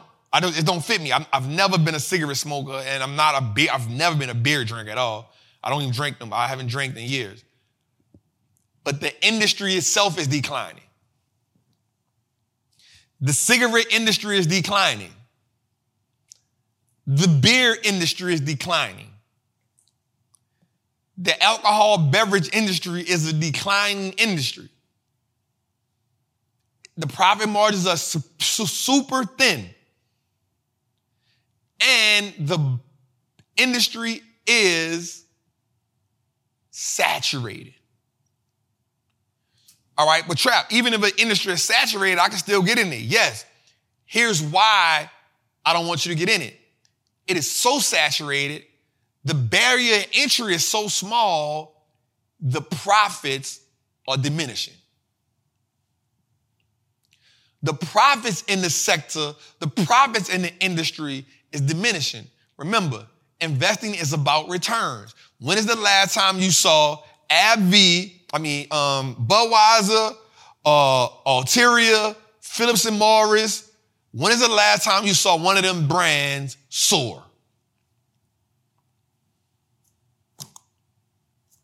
You don't gotta take my word for it. You're gonna do what you wanna do. But I'm gonna tell you, if you're a trapper, I'm not gonna tell you, I'll stay away. There's better places for us to go. Let's go, Dave. Move on. All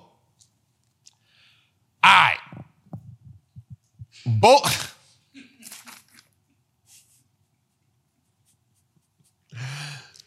Boeing is strapped, man. So Boeing secures an Army contract to configure the CH-47S helicopter, valued at $24 million. Y'all know how I feel about this, y'all. I feel, again, let's go back to our Super 8. Two techs, two healthcare, two defense, two ships. I feel like you should own that. Defense, 100%, you should own two defensive stocks. For sure. Two defense, that should be a part of your wealth pyramid. Why? Because no matter who's in office and no matter what's going on, the defense in the aerospace sector will get funded.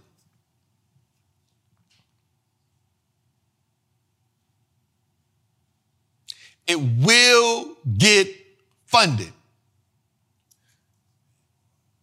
It will get funded. Here's some homework for you. Got you. Trap. Why did you bring up that Boeing secured this deal? Well, because I want you to understand the importance of this helicopter. Okay, let's, let's think about something right quick. We just got a balloon from China. It was on the news today. They just got the fragments of the balloon. They shot the balloon down. Defense is a thing. And I need us to go see why did Trap show me this information about this helicopter. I want you to go do that. Let's move on, Dave. All right. Now this is important. This, this, I'm gonna keep it real, y'all. Like, this one is serious. Like, I'm gonna, really talk to y'all about this, y'all. Americans are tapping out.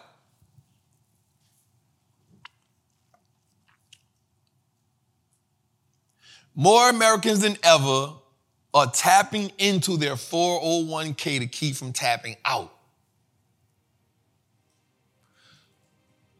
2.8% of 5 million Vanguard users have touched their 401k for medical, eviction, foreclosure, and food. I want us to really think about that. 2.8% of 5 million people that use Vanguard have tapped into their 401k for medical bills, eviction, foreclosures, and food. That means they don't even got money for medical bills to keep from getting evicted, foreclosure, and something basic as food. American savings have now went down to 3.4% of monthly income from 7.4% last year. That's almost half. People are saving way less money. Most Americans, their 401k is their largest pot of cash that they will ever have. People are now going into that. They've borrowed up to $50,000 or half. So you can borrow up to $50,000 or half of your 401k, whichever is, watch this, less. We in a fight, y'all.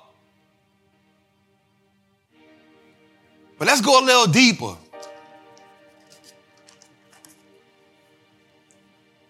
Of the 401k, you also got to pay income tax on that withdrawal. And then you have to pay the 10% fee for taking that out. So even if you maxed and took the 50,000 out, you now got to pay the income tax on the 50,000 and the 10% of your money. It's called hardship withdrawals, y'all.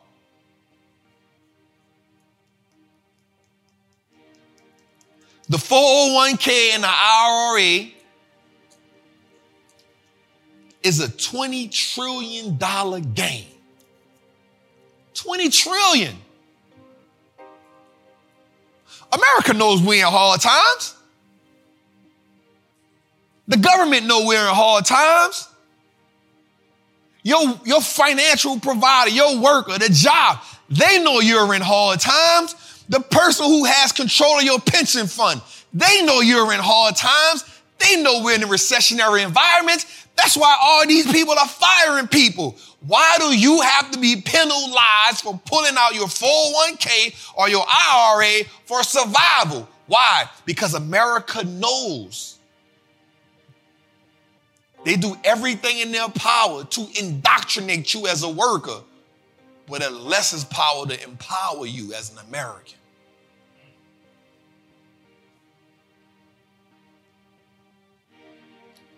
The hunter will all, the lion will always be the aggressor if the hunter got to tell a story.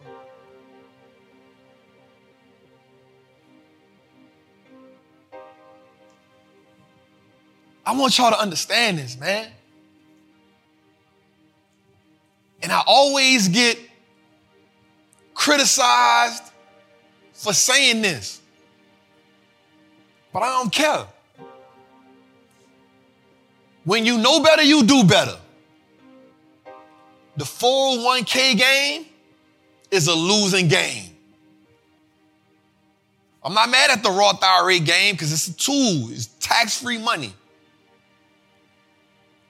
The 401k game is a losing game, y'all. It's a game not designed for you to win. I want you to ask yourself this question When has America ever put the middle class or lower class in position to win? When? But we understand this. We understand that when the job is no longer there to support you, that most people cannot survive off of 401k and Social Security. Is a fact. 35% of most Americans, when they retire, need to take on a second job. Why? Because when you're 60 years old, you can't go work 80 hour days like you did when you was 30. You can't go work two and three jobs like you did when you was 30 and 40. At 60, you want to relax. Medication now costs.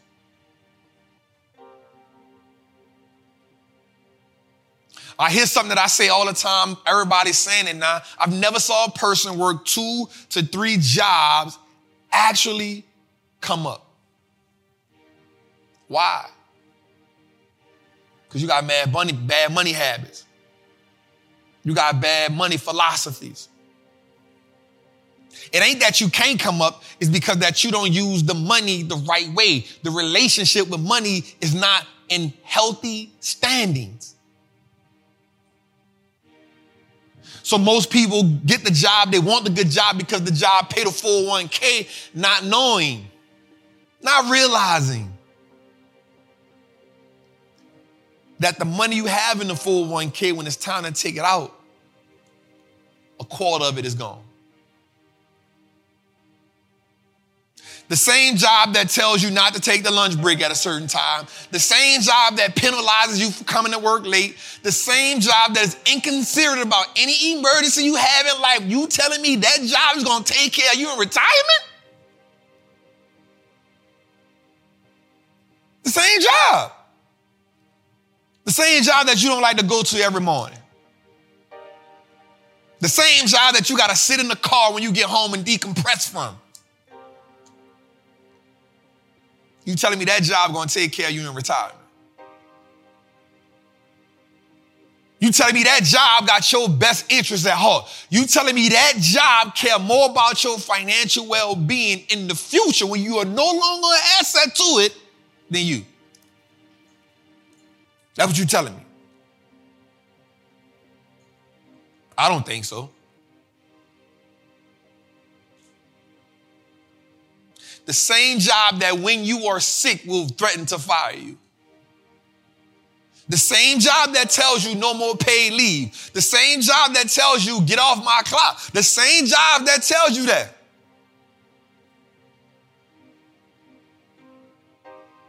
You telling me that job got your best interest at heart?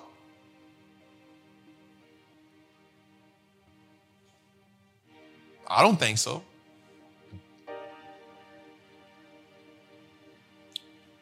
But I think it's because we don't know no better. It's because I think we fear stepping out because we're not equipped with the knowledge. And so, because we're not equipped,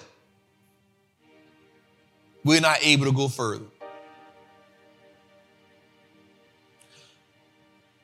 Among the 6.75 million people in the federal government, 726 million people have tapped into their savings plans. I just want us to understand that we're in a time and place where financial literacy is the thing that will save us. And if we don't do what's necessary, if we don't put ourselves in position to tap into the knowledge, to teach our kids, to make trapping Tuesday every Tuesday event, we're setting ourselves up for failure. And once you become exposed, you are responsible. Let's go, y'all. Let's move a little further, man. All right, man. So let's look into the trap. Let's look into the recession portfolio. We're supposed to do it early. We're doing it a little late. It's all right. Let's go a little further. Let's show y'all what it looked like, y'all. My haircut is so fresh on that video. It's so fresh on that. It's so fresh.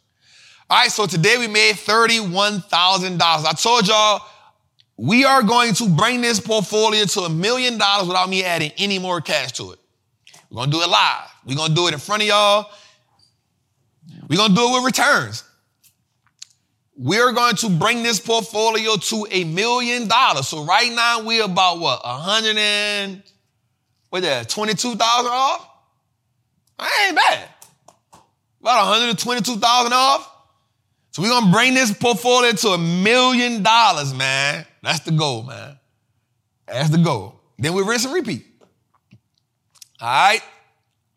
So let's go back a little bit.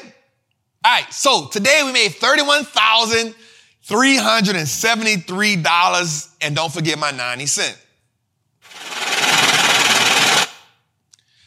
Thirty-one thousand three hundred and seventy-three dollars and ninety cents. All right, let's go a little further, Dave. All right, today we'll talk about our the recession portfolio. All right, so we can see ATKR Uh, today we made $532 off it, which give us a grand total of $4,560. Costco gave us $94 a day. Listen, $94 a day, that was $94 that I didn't have to work for. We got a grand total of $10,000 in it.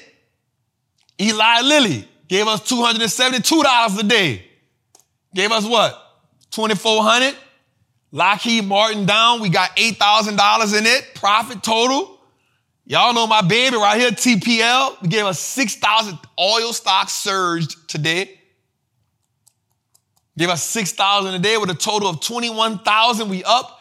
VTRX gave us $1,000 a day. And then ExxonMobil. You can see it's real because as of today at 420, we up 5,000. We didn't really move too much. Last week, I think we was at 12,024. Today we up 12, 12, I mean 12%. I'm sorry. Last week we was up 12.24%. This week we up 12.28. We had a down day yesterday. We had a down day today. So we just made our money back. We okay. Uh, the S&P is up 10%, 8% on the year. We up 12% on the year. I'm not mad at it. I don't know about y'all, but I'm cool. All right. Let's go a little further to the next one. Um, the reason why I'm not mad at that is because the options chain is going crazy for us. Uh, if we talk about it, we see XLE. Uh, we made 3,000 a day. Y'all know that I sold some of this. That's why the profit is only down nine. I sold it a while back, so we took profit. Remember, we took the 10,000 out of profit on that. We still have uh, 12 options contracts in it. Tesla is crazy, y'all. We've only had this thing maybe two weeks. Two weeks. We up $45,000 in it. Uh, we up 45,000 on the Tesla play. And remind you, this is what I told y'all. I told y'all there's a premium baked inside of Tesla. And we okay with the premium. We, we cool with understanding that. Now, I'm up about 80 something percent on it.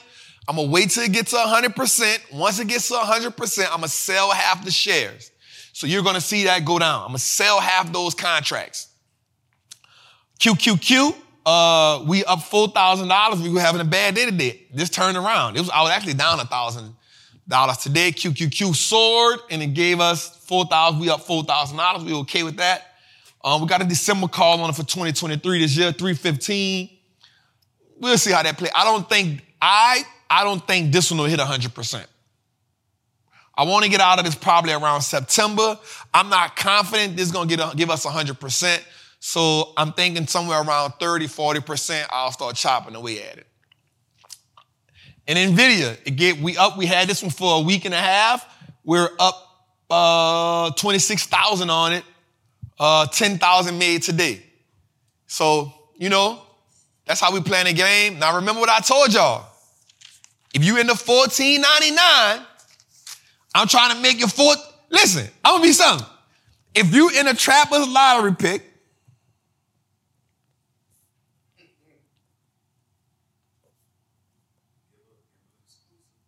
if you're in a trapper's lottery pick,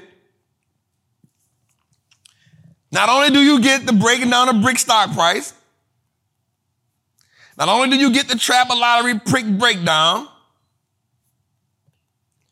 but you also will get these moves that I'm gonna play. I want to put a play. I want my next couple moves to be Chipotle. I'm looking to do an option play on Chipotle. I'm looking to do an option play on SMH. I'm looking to do an option play on Apple. And I'm looking to do an option play on XLK.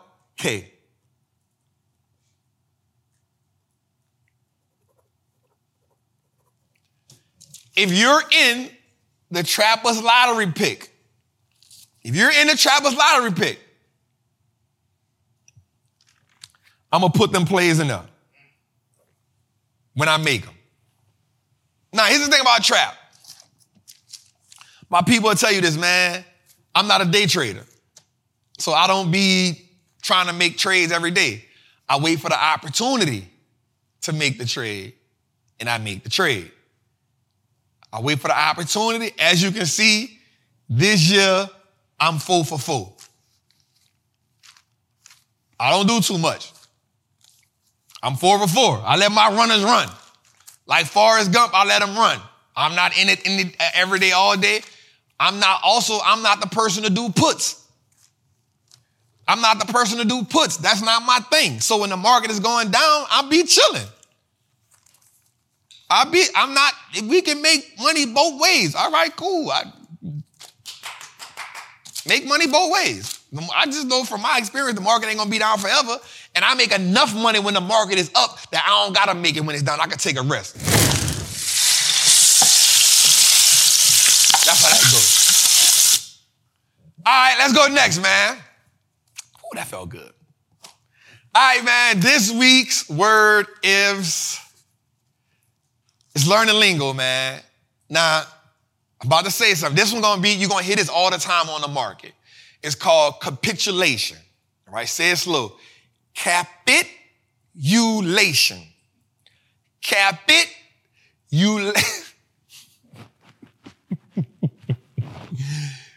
Capitulation, right? Capitulation. Here's how this works. I'm gonna read the definition for you. The action of surrendering or ceasing to resist an opponent on demand. So here's how this goes in the market. This how this, this what this means. Let's say, and you'll always hear this when you're looking at the TV. Capitulation, capitulation, capitulation, capitulation, capitulation, capitulation. Here's how this goes. Let's say the market is going down. This is exactly how it goes. Let's say the market is going down. When the market is going down, you hear the news, you hear the news, you hear the news. Your stock is now down 5%. Your stock is now down 10%. You hear the news, you hear the news, you hear the news. It is driving the stock down. You sell. That is capitulation. Basically, the market bullied you into selling your position. That's what it is. Yo, you see how easy that was? Like, you see how simple I made that sound? If I made that sound simple, like, say, damn, child, that was good in the chat. Like, that's what that is. Capitulation is you ceasing to resist. So, what it means by ceasing to resist. So, if the market is telling you a whole bunch of news about the market is going down, the market is going down, the market is going down, you resisting that? Like, man, I ain't listening to y'all. Y'all tripping, man. I ain't about to, y'all, I'm good. I'm good. Boom. You see your stock go down 5%. You not tripping. The market is bad news, bad news, bad news, bad news, bad news, bad news. You like, man, I'm good. I ain't tripping. Bad news, bad news, bad news, bad news. I'm good. I ain't tripping. You resisting. You resisting. Bad news, bad news. Your stock now goes down from 5% to 25%. Instead of you averaging down, guess what you do? I'm in a bind, Nate. Some other, Some other time. time. You sell. That is capitulation. The action of surrendering or ceasing to resist to a demand. The indirect demand of all the bad news in the market is what? Sell. Sell, sell, sell, sell, sell, sell, sell, sell, sell, sell, sell, sell, sell, sell, sell.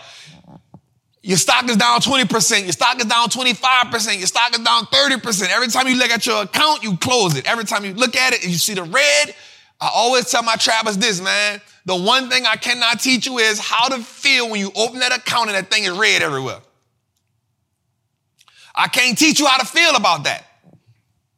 But what I can tell you, what I can help you with in that moment is, yo, when it's red and it's really red, remember this though, you don't buy every dip because you're going to run out of chip. So it's knowing the price points, it's knowing when to buy, it's going through the Wall Street trapping course, understanding, boom, boom, boom, boom, boom.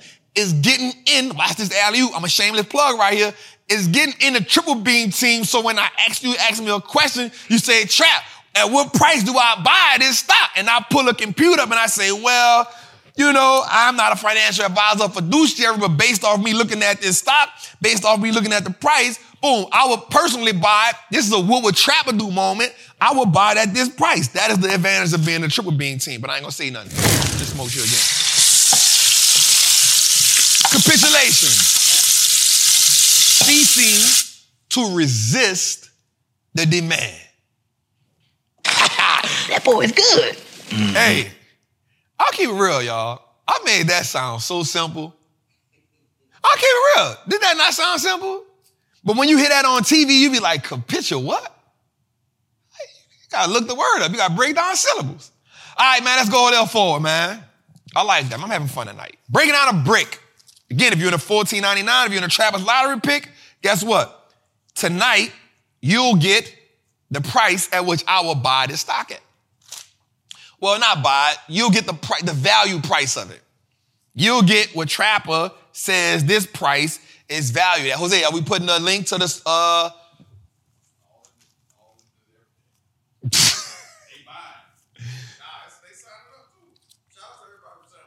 Hold up. What? Shout out to everybody. Okay, listen, we got the triple beam team. If you're in a triple beam team, let me see you. Let me see you put the tr- no. All right, let's start over. Let's start over. If you are the 799, if you're in the bless the trap, let me see the praying hands. Because you blessing the trap, and we appreciate your seed. We appreciate that. You're in the bless the trap, let me see the praying hand. You know, the ones like this. They say it's a high five. Let me see that. Salute to y'all. We appreciate y'all. We appreciate everybody in the Bless the Trap. If you're in the Bless the Trap, 799, let me, oh, that's the hallelujah hands. Okay, I like them too. Cool, cool, cool, cool, cool. We appreciate you. That will 100% help us, you know, make sure this thing stay up and running, going the right way. Appreciate everybody. Oh, they in the chat for real, for real. Okay. Shout out to the Bless the Trap. Shout out to y'all. All right, if you in the lottery pick, you're to get the breaking down a brick intrinsic value price tonight, and then it's tomorrow, right? You get the triple beam, right? Tomorrow we put that in there. Tomorrow we put that in there, and then you also will get the trip, the lottery pick breakdown tomorrow, and then you'll get when I make the CMG, SMH, Apple, XLK, you'll get those in. If you in that tier, just put in the triple beam. So if you're in a Trappers lottery pick, let me see the triple beam. Let me see the triple beam. If you're in a Trappers lottery pick, let me salute you right quick. Well, I mean to press that. My bad. If you're in a Trappers lottery pick, let me see you, man. Let me see you in the chat, man. Let me see you in the chat. Because I'm gonna do something different. I'm gonna do something different. Give me the triple beam if you in there. All right, I see y'all. I see y'all. I see y'all. I see y'all. Let me see. Let me see y'all. All right, now watch this. Oh, I see you. Okay. Now watch this. If you're in a triple beam team, if you're in a triple beam team, that means you get the lottery pick. That means you get the breakdown. That means you get the early thing discount on the merch, the early drop on the merch. Give me the triple beam and a trap house. Uh, give me the triple beam and a trap house. Okay, triple, okay. I see the lottery picks of the building. Let's go, baby. Let's go, man. All right, now if you're in a triple beam team, right? If you're in a triple beam team, let me see it. You get the breaking out of brick. You get the lottery pick. You also get the merch, early drop, discount, and we got, we just uploaded, can I tell them? We uploaded the Ross interview I did. Nobody ain't got that. Nobody. It's in there right now. I'm talking about I'm in Ross' crib and we politicking. Me and my guy. Oh. Right? So if you're in a triple beam team, give me the triple beam and a trap house. You get that, but also anytime a guest come in here, anytime a guest come in here, you'll get an exclusive like chat that me and them gonna do specifically for you, plus some other additives, man. So shout out to everybody, whether you're in a triple beam team, whether you're a trap lottery pick, Whether you blessing a trap, man, you know what? Myself and the team, man, we just want to tell y'all thank y'all, man. Oh yeah, but I forgot. The triple beam team also, we got to set it up so they can get the Q&A. Yeah, I forgot that. The triple beam team also get the Q&A. So every week from the triple beam team, we'll get four questions. So you're going to have a 1-800-TRAPPER hotline, and you're going to also have the meet the plug. Ah. And it's an intro video in there in case you lost. So if you want to ask your question live on the show, don't be stage frightened. Ask your question live. It ain't no pre-record. It's what's up, chap. So we got to find a way to set that up though. So we working on setting that up, like putting the thing in there so you can ask your question. You come to the speaker. What's up, Trap? It's your boy Jacob, and I want to know. Ooh, that's gonna be heavy. I'm gonna have to put my computer up here though, because I'm gonna have to. I gotta go look it up on the spot. I like that. I like that. So that's what we talking about, man. We talking about taking the show to another level, man. No cookie cutter answers. Next level, man. I like it. I like it. I like it. All right, man. Let's move on. All right, breaking down a brick, man. This week we going with Intuitive Surgical, man. It is a company that develops, manufactures, and produces, uh, enables physicians and healthcare providers to enhance the quality of access to minimally invasive care. The company has five different products and services, uh, but operates as one reportable segment.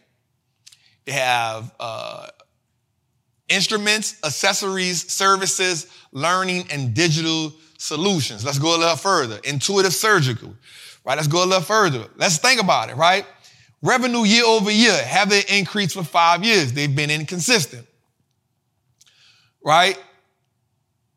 Jose, somebody said, I need to upgrade. We need to put in how they can upgrade. We need to upgrade. All right, uh, net income year over year has it, it's been inconsistent. Cash flow from operating, activities year over year. It's been consistent. Free cash flow positive for the last five years. Consistent. They trapping. We like free cash flow positive for the last five years. They trapping. Gross margin is consistently growing for the last five years. Consistent. EPS growth for the last five years have been inconsistent. Let's go a little further. All right. Here's what I like. Return on equity is so important, man. Is it consistently growing at 12 to 15%? It's inconsistent, but it has consistently been growing at 11%. 11.7 to be exact. So there's smidget underneath. Return on invested capital. Has it been consistently growing over the last five years? It's been inconsistent, but they've been in between 11 and 15%, which tells us that management can give us a return on the invested money, but they need to be more consistent with keeping it at that high level. This is what makes them top tier. Let's go a little further. This is what I like. The industry average, the industry average, they are superior. Right? 10 years, they've been averaging at 16%. We're talking returns. Seven years, 15%. Watch this. Five years, 17%. Three years, 16%. One year, 17% on average, that dividend growth has been growing. One of the reasons why I like this company because it is a solid company in the medical industry. They're strong, but the average at which they've been growing the dividend is amazing. One of the things we want to look at when we have company that's a stable, we want to make sure they can consistently grow the dividend but also they've been growing the free cash flow. Trap, why you always talk about free cash flow? Well, I talk about that in the trapping method, but I'm gonna talk about it right here for one specific reason. If you're in the industry of any industry, but especially the medical industry, a company having strong free cash flow means that they can do what? Acquire other businesses. It means they can do what? Increase the dividend. It means they can do what? Expand. Remember, with the rules, the E stands for expansion. The company has a strong balance sheet. The company has a nice moat, which means it has a competitive advantage. It's not a perfect company, but it is a company that has growth. It is a company that has strong cash flow. It is a company that has great management. It is a company that has great products and services. It is a company that is in a growing industry. I like intuitive surgical.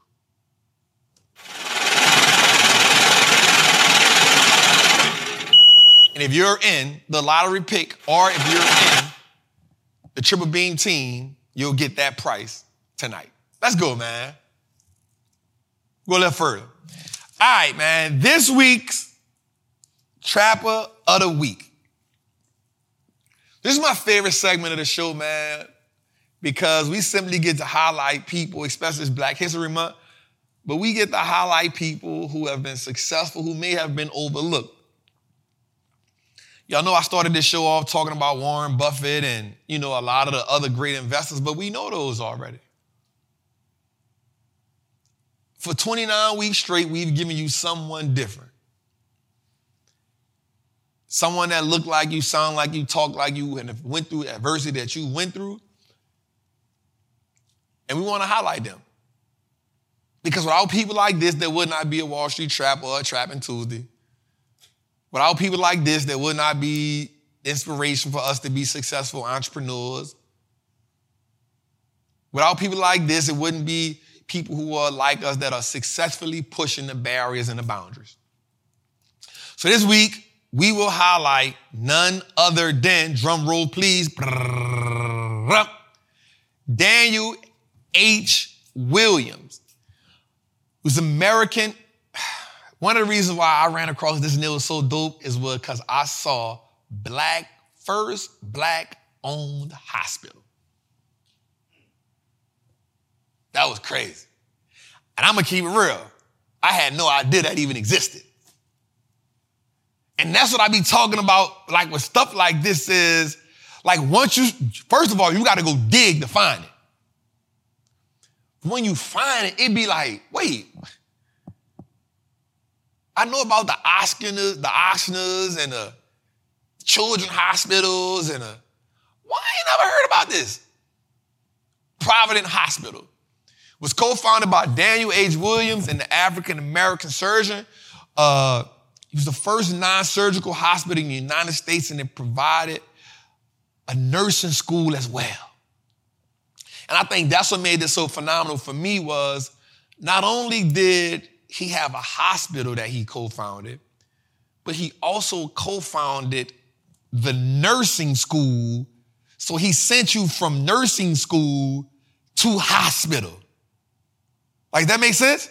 Like you went from being in a nursing school that he taught you at to the hospital where he employed you at. God, that's cold blooded. Non, first non segregated. But also, he was a surgeon. So you ain't learned from somebody that talked about business but ain't never built the business. You talking about someone who actually, watch this, he actually did a successful heart surgery. He's different. He was different. So I just want to highlight this king, man. Let's, let's applaud this king, man.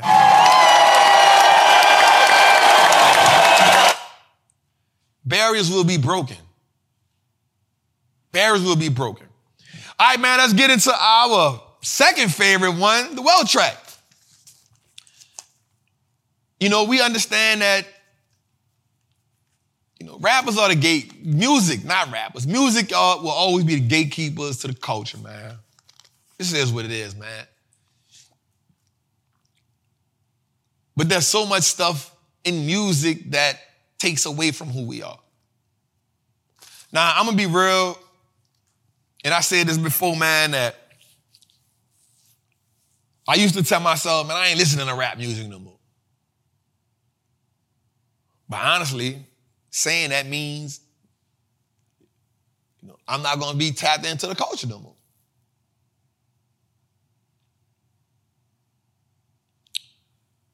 What happens is there's so much impactful information inside of the music that can do us good, but it's surrounded by so much stuff that does us harm. But here's the thing, yo, you cannot despise rap music without despising the people that put the people in position to make that kind of music. You cannot despise rap music or say, I'm not gonna listen to rap music or I hate rap music if you don't also hate the people that put us in the conditions to rap about the stuff that we see in here. Because in most cases, people are just rapping about what they seen. In most cases, people are just rapping about what they experienced. Now, yes, we got to demand more from our people that's telling those stories. But we also got to demand better from the people who are putting us in those conditions. The same people that has elementary schools inside of low poverty. Watch this. Where are the where are the schools that oh this is good. Where are the schools that that that are qualified as not having the highest education. Where they at? In the hood. Why? Because in the, in the impoverished communities is where most of the unemployment, most of the drugs, most of the crime, most of the violence, most of the single parent homes, most of the government assistance, most of the felons, and I can go on and on. But the most important stat is this it's where the least amount of taxes being paid.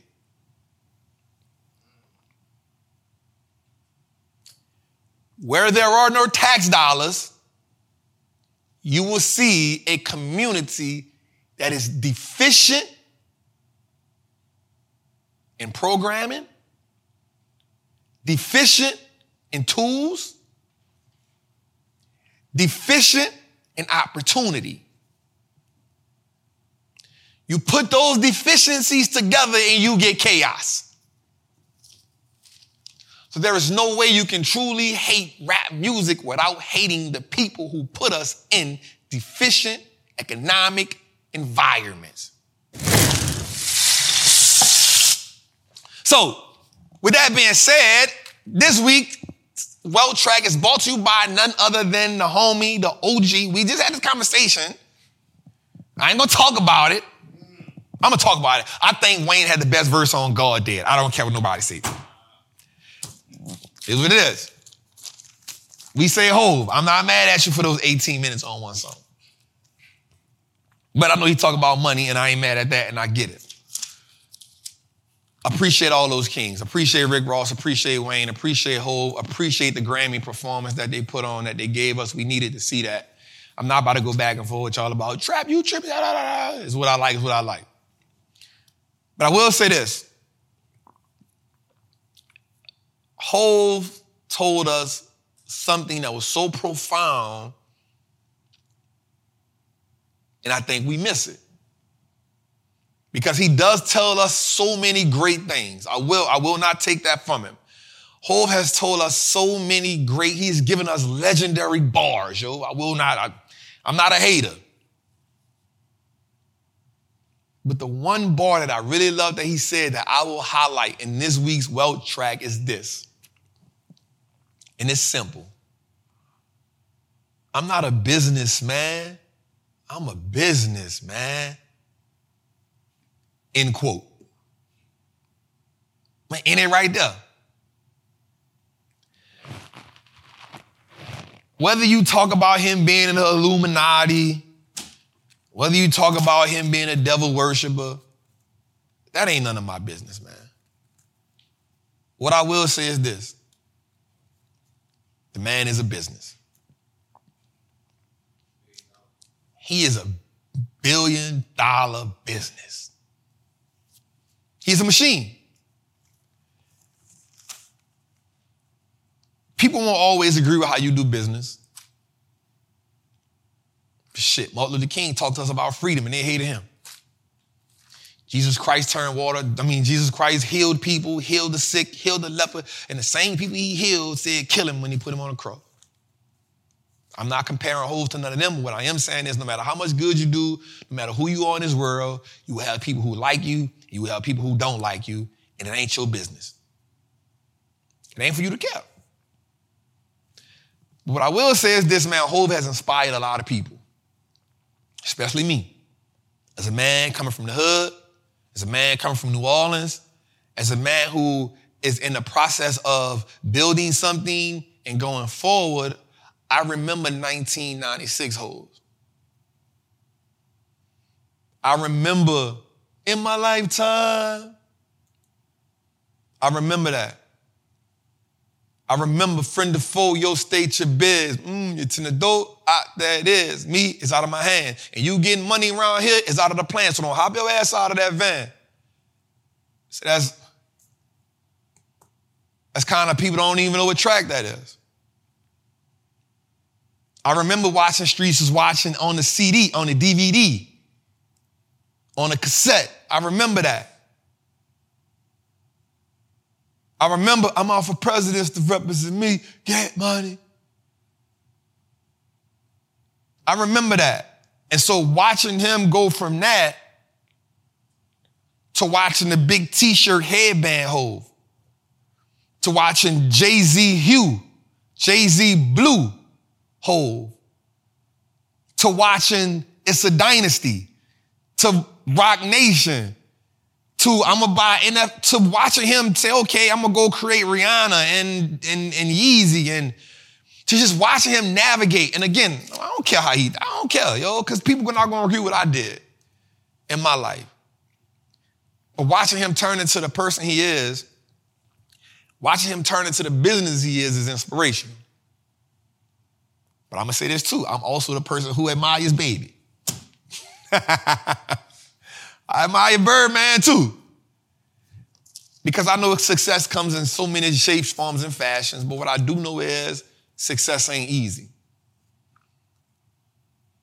What I do know is that line, I'm not a business man, I'm a business man, was the epitome of turning your last name into an asset.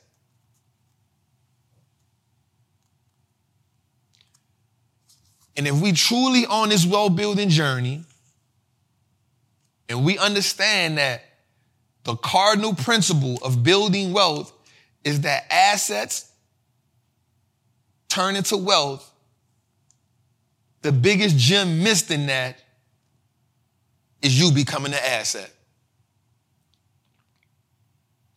Because when you become the asset, you have so much knowledge and information that you can pass on to the next generation. And so while Blue Ivy and the twins or however, whatever the kid's name is, while they probably will never be Jay-Z, and while they'll probably never be Beyonce, what we do know is they have legacy attached to their name. And that gives them the opportunity and the freedom to be whatever they want to be in life. And so for that, we're gonna thank Hov for I'm not a business man. I'm a business man.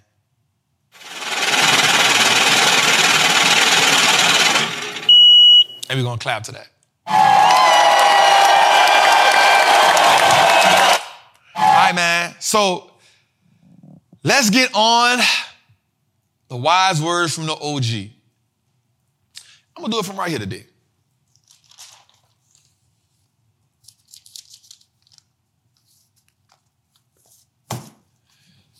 As we look at this game, and as we evolve,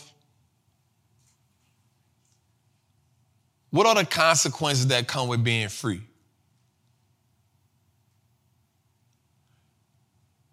What are the remnants of going after wealth? But what is the residue of poverty? What is it that keeps us from going and committing to that next level?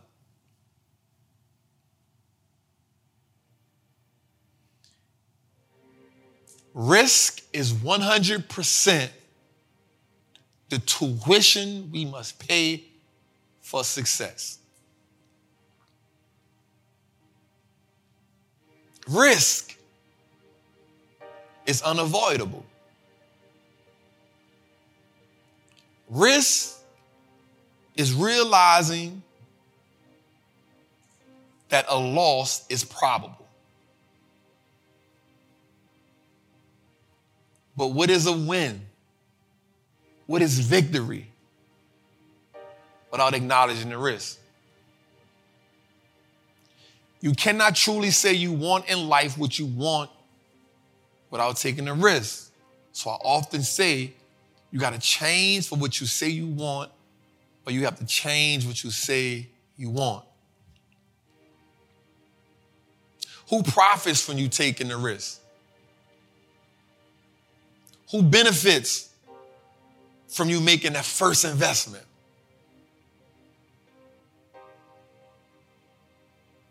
What does it look like for your family to say, I no longer have to be on government assistance? What does it look like for your family to say, I can be what I want to be in life? Every time I talk to my daughter, man, every day she changes up on what she wants to be in life. And guess what? I never obstruct the dream. I never say you can't be that. I never put her in a specific category. It's whatever you want to be, Stank. There's freedom in that. The other day, man, I walked around my pool. I just bought a house. It was probably 47, maybe 50 degrees that night. And my cousin came to me and said, Hey, cuz, man, come inside, man. It's cold out there. But I ain't feel that cold. Because in my mind, in my heart, I felt like I was wrapped in God's bosom and I was giving God thanks for the position I was in. What does prosperity feel like? What does it look like? The question that I want you to contemplate on all week is who suffers if I don't take the risk? What deposits have you made to ensure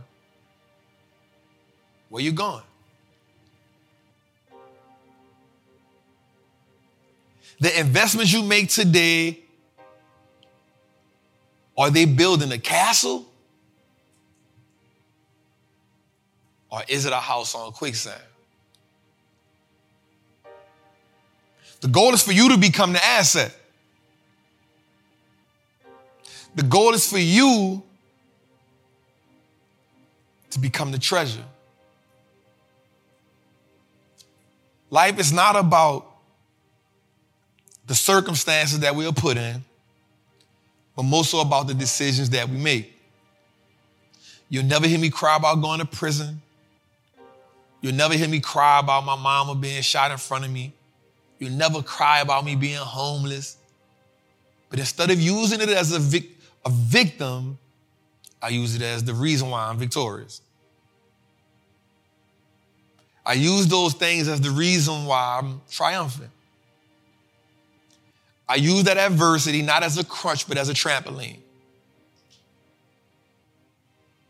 To catapult me from a place of poverty, a place of abandonment, to a place of prosperity, to a place of abundance. And so, yes, wealth is a thing. Yes, money is a thing. Yes, we want opportunities. What are the foundations that are you laying when it comes to that mindset? I want you to be wealthy not because of what you aspire to get, but I want you to chase and go after wealth because of what the people before you didn't have the opportunity to have, what they didn't have the knowledge to have, what they didn't live to see. Again, I'm talking to my cousin the other day, and we standing in my living room, and I said, "Cuz, I just wish your mama and I wish my Aunt Glo could see this. I say, because this, this is me letting them know the next few generations are in good hands. Because, see, along the line, somebody has to pass the torch. Somebody has to take not only accountability, but somebody has to take responsibility for the direction that the family is heading. Somebody got to do it. And in my family, I said it's going to be me. And so not only do I have to strive and navigate through this unfamiliar territory, I don't have the luxury of being able to cry and complain about it. That's the thing that comes with leadership. You don't have the luxury of crying and complaining about the things that people cry and complain about. Some people are great at being visionaries, and others are great at being in the audience watching visionaries have vision. Which one are you? Do you lay down at night and think about the possibilities? Because I know I do.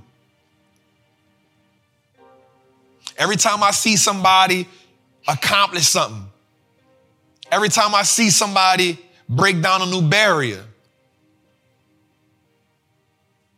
it lets me understand. It helps me know that I am capable. It lets me know that it has an expense. Freedom has a price. Freedom is an acquired taste. Freedom comes with risk. Freedom is uncomfortable. So immediately I tell myself, in order to accomplish the things that I really want, I have to get familiar. Familiar familiar. I have to become family with being uncomfortable. So that that encounter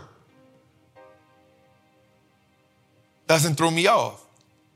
So that encounter, that turbulence doesn't discourage me. Instead, I walk with it. I build a friendship with it. I become partners with it. See, because once you let the fear and once you let the, the, uncomfortable situation know, yo, I'm in partnership with you. I know that I can't become successful without you being here. What's good? At that point, the whole dynamic changes. And so in the beginning, the name of this episode was what? an encounter with wealth. So I ask you, what will your encounter be? Listen, man, it's another episode of Trapping Tuesdays, episode 29. Thank you for two hours and 35 minutes to the dopest show on the block. Well, our motto is we don't get it out the mud, we get it out the market. Listen, man, if, if you truly enjoy this show, man, I, all I ask is that you truly share it and subscribe. Each and every Thursday, we put the audio experience out on every platform, every podcast platform. Do me a favor and go download that. It does us a tremendous amount of good. If you're a part of Bless the Trap, if you are part of Trapper's Lottery Pick, if you're a part of the Triple Beam team, salute, welcome to the family. More than anything, man, I appreciate everybody that comes each and every Tuesday and spend two hours to two hours and a half with me. I want you to understand that this is not something that is normal. I want you to understand that they say that people now have ADD. I want you to understand not only that saying people of our era can't pay attention to nothing. I want you to understand this is why Instagram has 60 second reels and 90 second reels because it has trained us not to pay attention to long form content. But for the last 29 weeks, you all have been showing up and showing out. And I promise you, this 29 weeks gonna turn to 29 years. And so for that, I wanna tell you thank you. I appreciate you. And I'm gonna see y'all next week, man. It's your boy, the Wall Street Trapper. I love y'all. Good night.